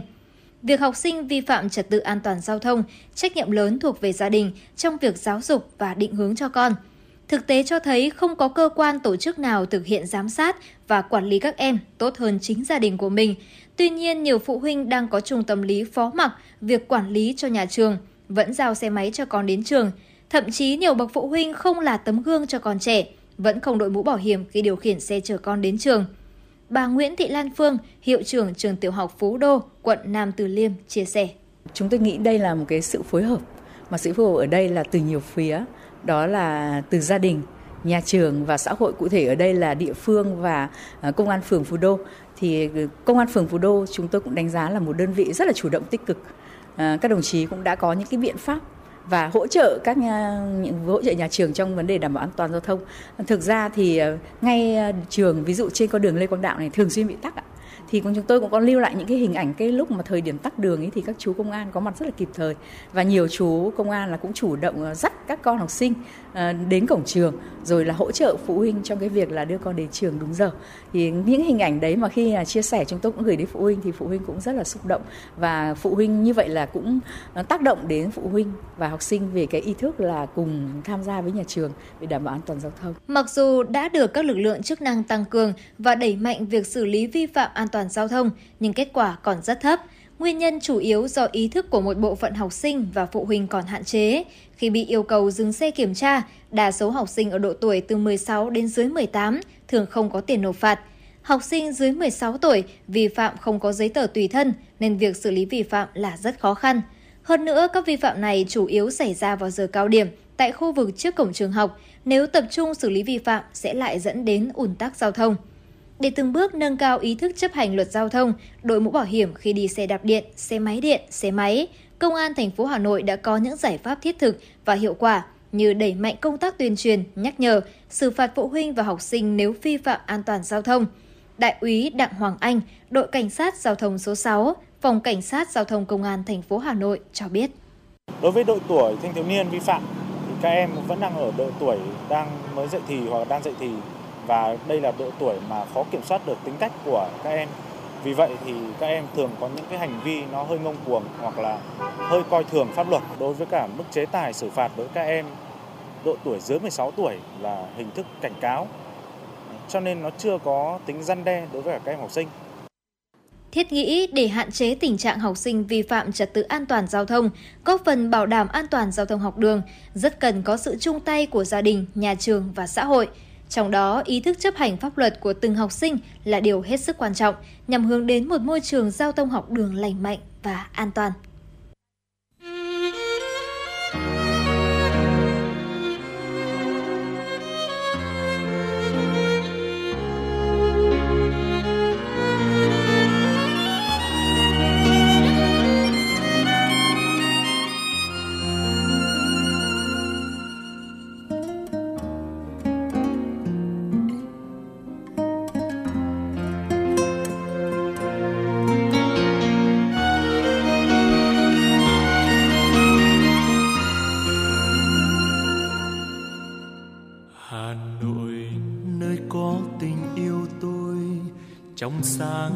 Xa kỳ đến lạ.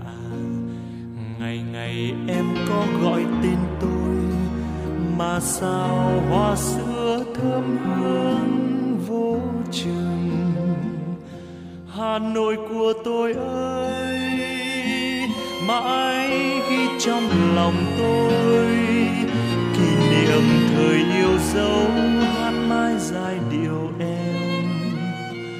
Hà Nội của tôi ơi, dẫu đi trăm ngàn nơi vẫn sáng, những thăng long đông đô ngàn năm, cứ bên tôi đi trên đường quen, hồn nhiên nét duyên xưa chàng an, và em trẻ mãi. Nhau đêm dương cầm phố. Lác giác thu em sương giọt rơi. Từng mái ngói xô nghiêng về nhau. Tình em khát trong tôi.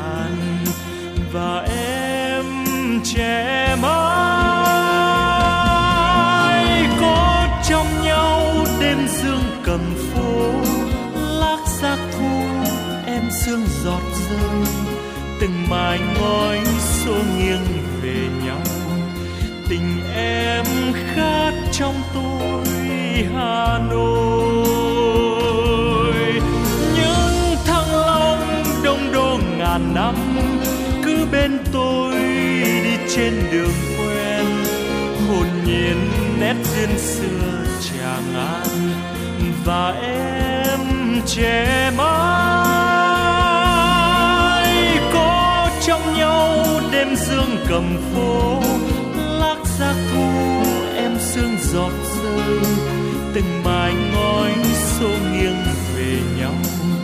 Tình em khát trong tôi, Hà Nội.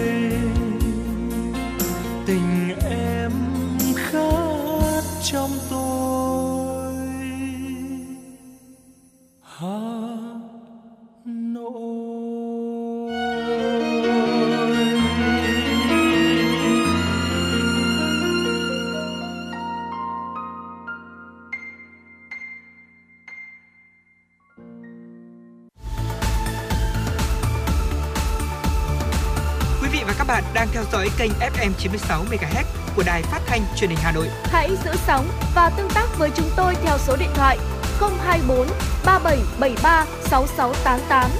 FM 96 đồng hành trên mọi nẻo đường. đường.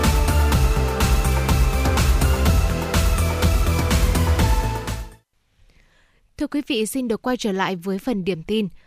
Bloomberg đưa tin, cơ quan quản lý mạng lưới khí đốt BNetzA của Đức đã yêu cầu các hộ gia đình và công ty ở nước ngoài giảm nhiệt độ sưởi ấm.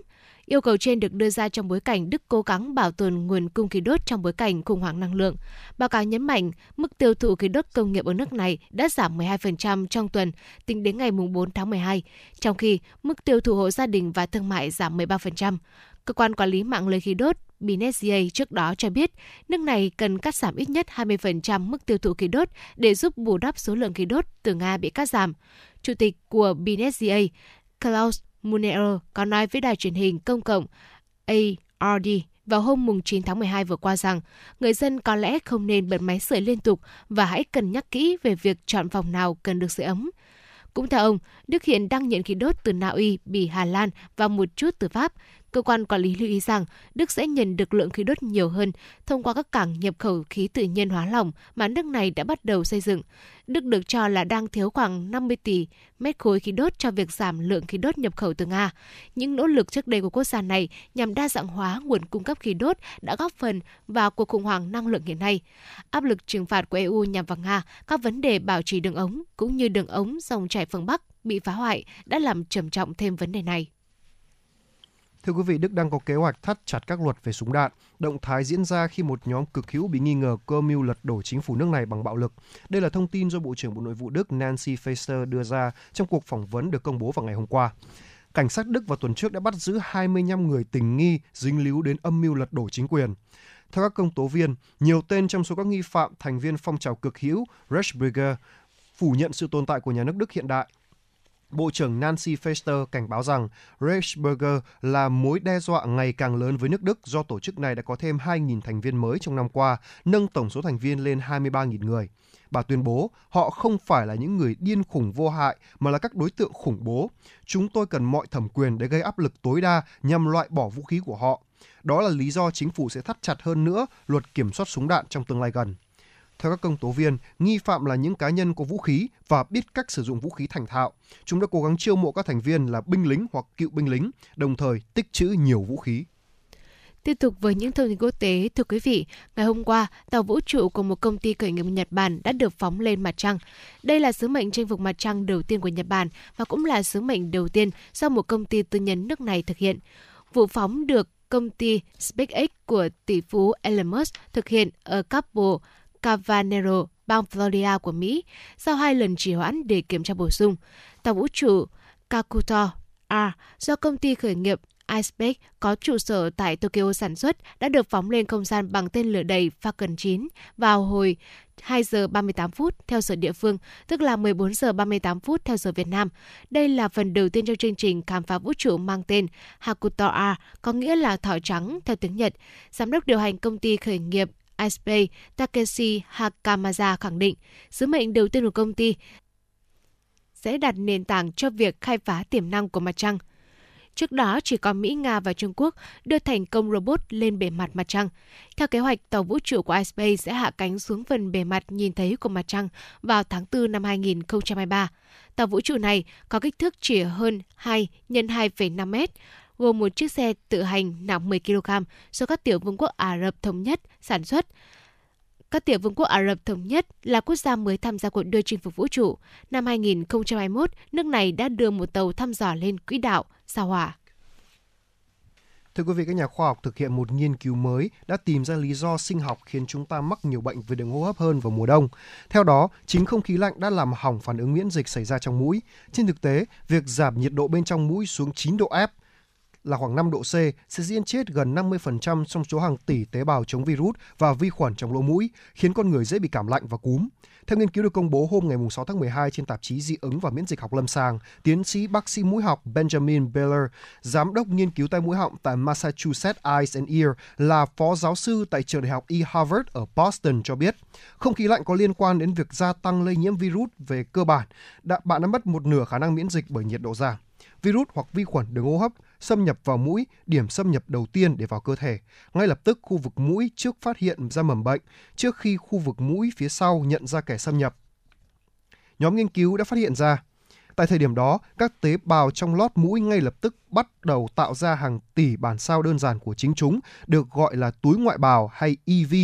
Theo ông Baylor, EV không thể phân chia như tế bào, nhưng chúng giống như phiên bản thu nhỏ của các tế bào được thiết kế đặc biệt để tiêu diệt những loại virus này hoạt động như mồi nhử khi bạn hít phải virus. Virus sẽ dính vào những mồi nhử này thay vì tế bào. Những phiên bản thu nhỏ sau đó sẽ bị các tế bào đẩy ra thành chất nhảy mũi, nơi chúng ngừng xâm nhập trước khi đến đích và nhân lên. Theo thông tin từ Liên minh Quốc tế Bảo tồn Thiên nhiên IUCN. Theo danh sách mới nhất được công bố vào ngày 9 tháng 12, gần 1 phần 10 thực vật và động vật dưới nước được đánh giá là có nguy cơ tuyệt chủng do biến đổi khí hậu và ô nhiễm. Tỷ lệ các loài sinh vật biển đối mặt với nguy cơ tuyệt chủng có thể cao hơn nhiều so với dữ liệu hiện tại, vì những loài được phân tích cho đến nay thường là các loài phổ biến hơn. Danh sách đỏ mới nhất được công bố cùng ngày với Hội nghị của Liên Hợp Quốc về tự nhiên tại Montreal, nơi Tổng thư ký Liên Hợp Quốc Antonio Guterres kêu gọi các nước chấm dứt cuộc tàn phá và thông qua một thỏa thuận nhằm ngăn chặn tình trạng mất môi trường sống của sinh vật. Tổ chức này cũng thông tin quần thể bò biển, một loại động vật có vú màu xám, mũm mĩm đã giảm xuống còn dưới 250 con trưởng thành ở Đông Phi và dưới chấn 900 con ở vùng New Caledonia của Pháp. Một trong số các mối đe dọa mà chúng phải đối mặt là mất nguồn thức ăn chính, cỏ biển do hoạt động khai thác và sản xuất dầu khí hoặc niken. Danh sách mới nhất lần đầu tiên nhắc đến các loài bào ngư thường được bán như hải sản cao cấp, đồng thời chỉ ra rằng khoảng 44% trong số chúng đang phải đối mặt với nguy cơ tuyệt chủng. IUCN cũng nói rằng các đợt nắng nóng trên biển ngày càng nghiêm trọng và thường xuyên đã gây ra hiện tượng sinh vật chết hàng loạt, tạo điều kiện cho dịch bệnh và giết chết nguồn thức ăn của chúng. Ở Nam Phi, nạn săn trộm đã tàn phá một số quần thể bào ngư nhất định, trong khi ô nhiễm từ hoạt động nông nghiệp và công nghiệp gây tổn hại các loài bào ngư khác ở một phần bán đảo Ả Rập, theo thông cáo báo chí của tổ chức này. Thưa quý vị, tiếp theo chương trình, xin mời quý vị thính giả cùng đến với phóng sự của chúng tôi, Ngôi nhà của pin, sáng kiến hay để bảo vệ môi trường.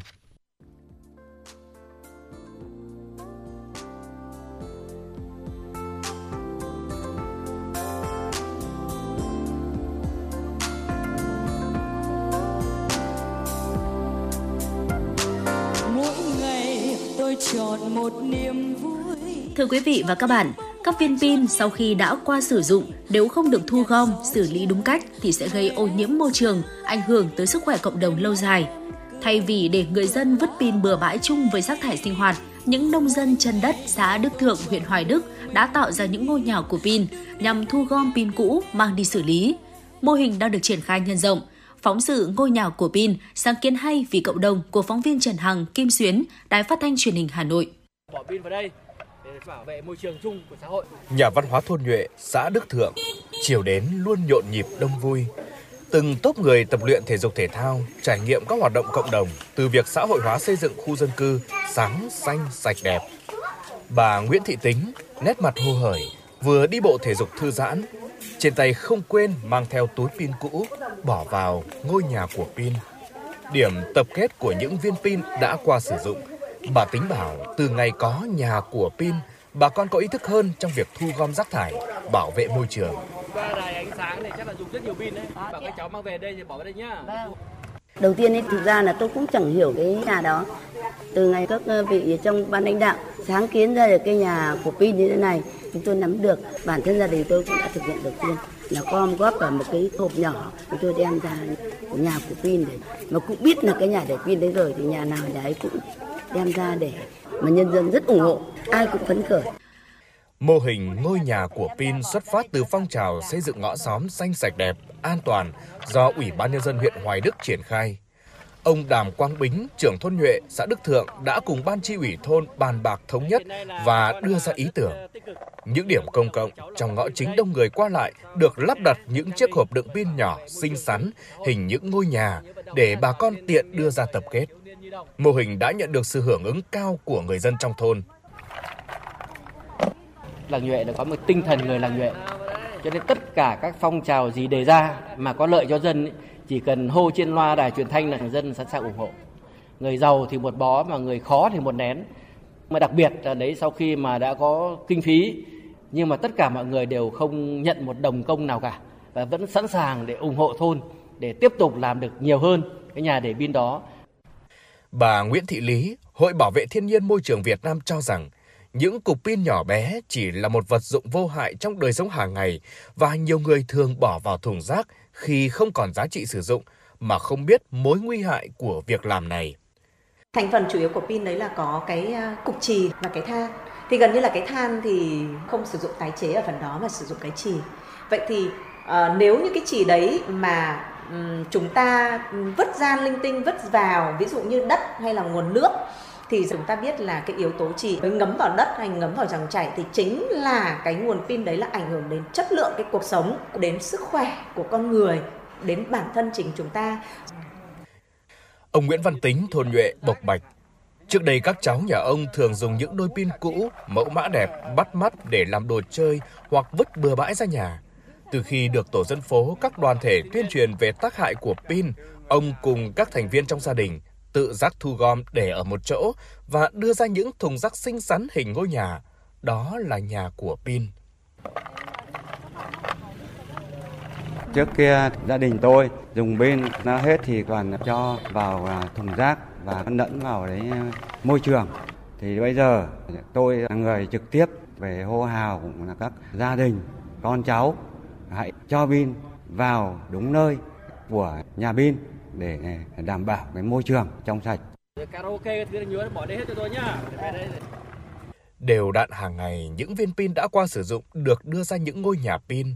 Các ngành đoàn thể trong thôn còn sáng tạo đưa ra những khẩu hiệu dễ đọc, dễ nhớ, mang thông điệp bảo vệ môi trường, xây dựng khu dân cư sáng, xanh, sạch đẹp. Bạn Nguyễn Thị Thúy Ngát, đoàn thanh niên thôn Nhuệ chia sẻ. Tuổi trẻ là lực lượng nòng cốt trong việc tuyên truyền vận động thanh niên, học sinh hình thành ý thức giữ gìn vệ sinh chung. Nhà cháu còn nhiều không? Ờ, thế bỏ vào đây nốt nha. Chúng tôi thấy mô hình nhà đựng pin rất thiết thực, một việc làm rất là nhỏ nhưng ý nghĩa cực lớn và không chỉ những thanh niên mà các em thiếu nhi, người cao tuổi cũng góp được nhiều phần vào bảo vệ môi trường. Qua 3 tháng triển khai, đến nay thôn Nhuệ đã thu gom trên 1.000 viên pin cũ hỏng, Hiện tại hàng chục ngôi nhà của pin đã được lắp đặt ở các địa điểm công cộng trên toàn xã. Nhiều thôn cũng tiếp tục đăng ký lắp đặt thêm. Ông Trần Đình Ngọc, Phó Chủ tịch Ủy ban nhân dân xã Đức Thượng, huyện Hoài Đức cho biết, hướng tới mục tiêu tạo dựng môi trường sáng xanh, sạch, đẹp, an toàn, toàn xã đã triển khai việc phân loại rác thải trên địa bàn. Đặc biệt đối với rác thải điện tử như pin, người dân nơi đây còn có sáng kiến tạo ra những thùng rác xinh xắn, hình những ngôi nhà nhằm thu gom riêng nguồn rác thải này. Một số thôn như thôn Nhuệ đã có nhiều những cái ý tưởng sáng tạo ừ, trong việc ờ, phân loại rác, giữ gìn vệ sinh môi trường, trong đó đặc biệt là treo cái thùng đựng pin khi mà được tập kết vào một nơi, sau đó thì sẽ được ờ, phân loại thành rác và chuyển đến nơi xử lý theo quy định. Như thế rất là tốt cho môi trường. Ở nhà còn nhiều không bà ơi? Có chứ, nhà tôi lúc nào cũng phải pin cũ nên nhà tôi phải đem ra bỏ ra đây cho nó gọn gàng sạch sẽ rồi. Ngôi nhà của Pin, mô hình nhỏ nhưng ý nghĩa lớn đã góp phần bảo vệ môi trường và nhân cao ý thức của người dân không chỉ riêng xã Đức Thượng mà còn với đông đảo người dân thủ đô. Từ thành công ban đầu ở thôn Nhuệ, đến nay mô hình đã được nhiều xã phường, quận huyện khác đến tham quan tìm hiểu để áp dụng. Thời gian tới cần nhân rộng thêm những mô hình phân loại rác thải khác, nhất là khi môi trường sống của con người ngày càng bị đe dọa. Thì những sáng kiến của người dân thôn Nhuệ, xã Đức Thượng, huyện Hoài Đức đã góp phần cùng cả cộng đồng hướng tới môi trường xanh, sạch, đẹp, an toàn hơn. Thông điệp hãy cho tôi pin đã trở thành khẩu hiệu trên những ngôi nhà của pin. Những viên pin được thả vào thùng như nhắc nhở người dân trong thôn cho pin vào đúng nơi quy định để bảo vệ môi trường. Trang trí nhà pin thì là thứ nhất là màu sắc này, nó rất là sinh động. Thế rồi là cái câu từ trên đấy là nhà của pin và hãy cho tôi pin thế cho nên nó, nó cuốn hút lắm. Nhất là trẻ mà đến người lớn nhìn yêu như là một con chim mình nuôi nó trong nhà mình thích yêu thì mình cho nó ăn. Thì cái nhà pin này chúng tôi hình dung nó như thế. Chúng tôi mong muốn rằng là cái ngôi nhà của pin này được phát triển tất cả trong xã trong huyện và toàn thành phố của chúng ta để mà xây dựng được cái môi trường xanh sạch đẹp. Tôi chọn một niềm vui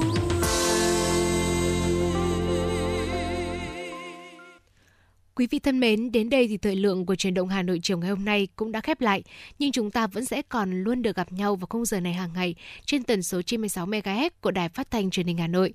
Và chúng tôi xin được nhắc lại số điện thoại nóng của chương trình 02437736688. Hãy tương tác với chúng tôi để chia sẻ những vấn đề quý vị và các bạn đang quan tâm hoặc đóng góp cho chương trình ngày một hấp dẫn hơn. Còn bây giờ, xin chào và hẹn gặp lại.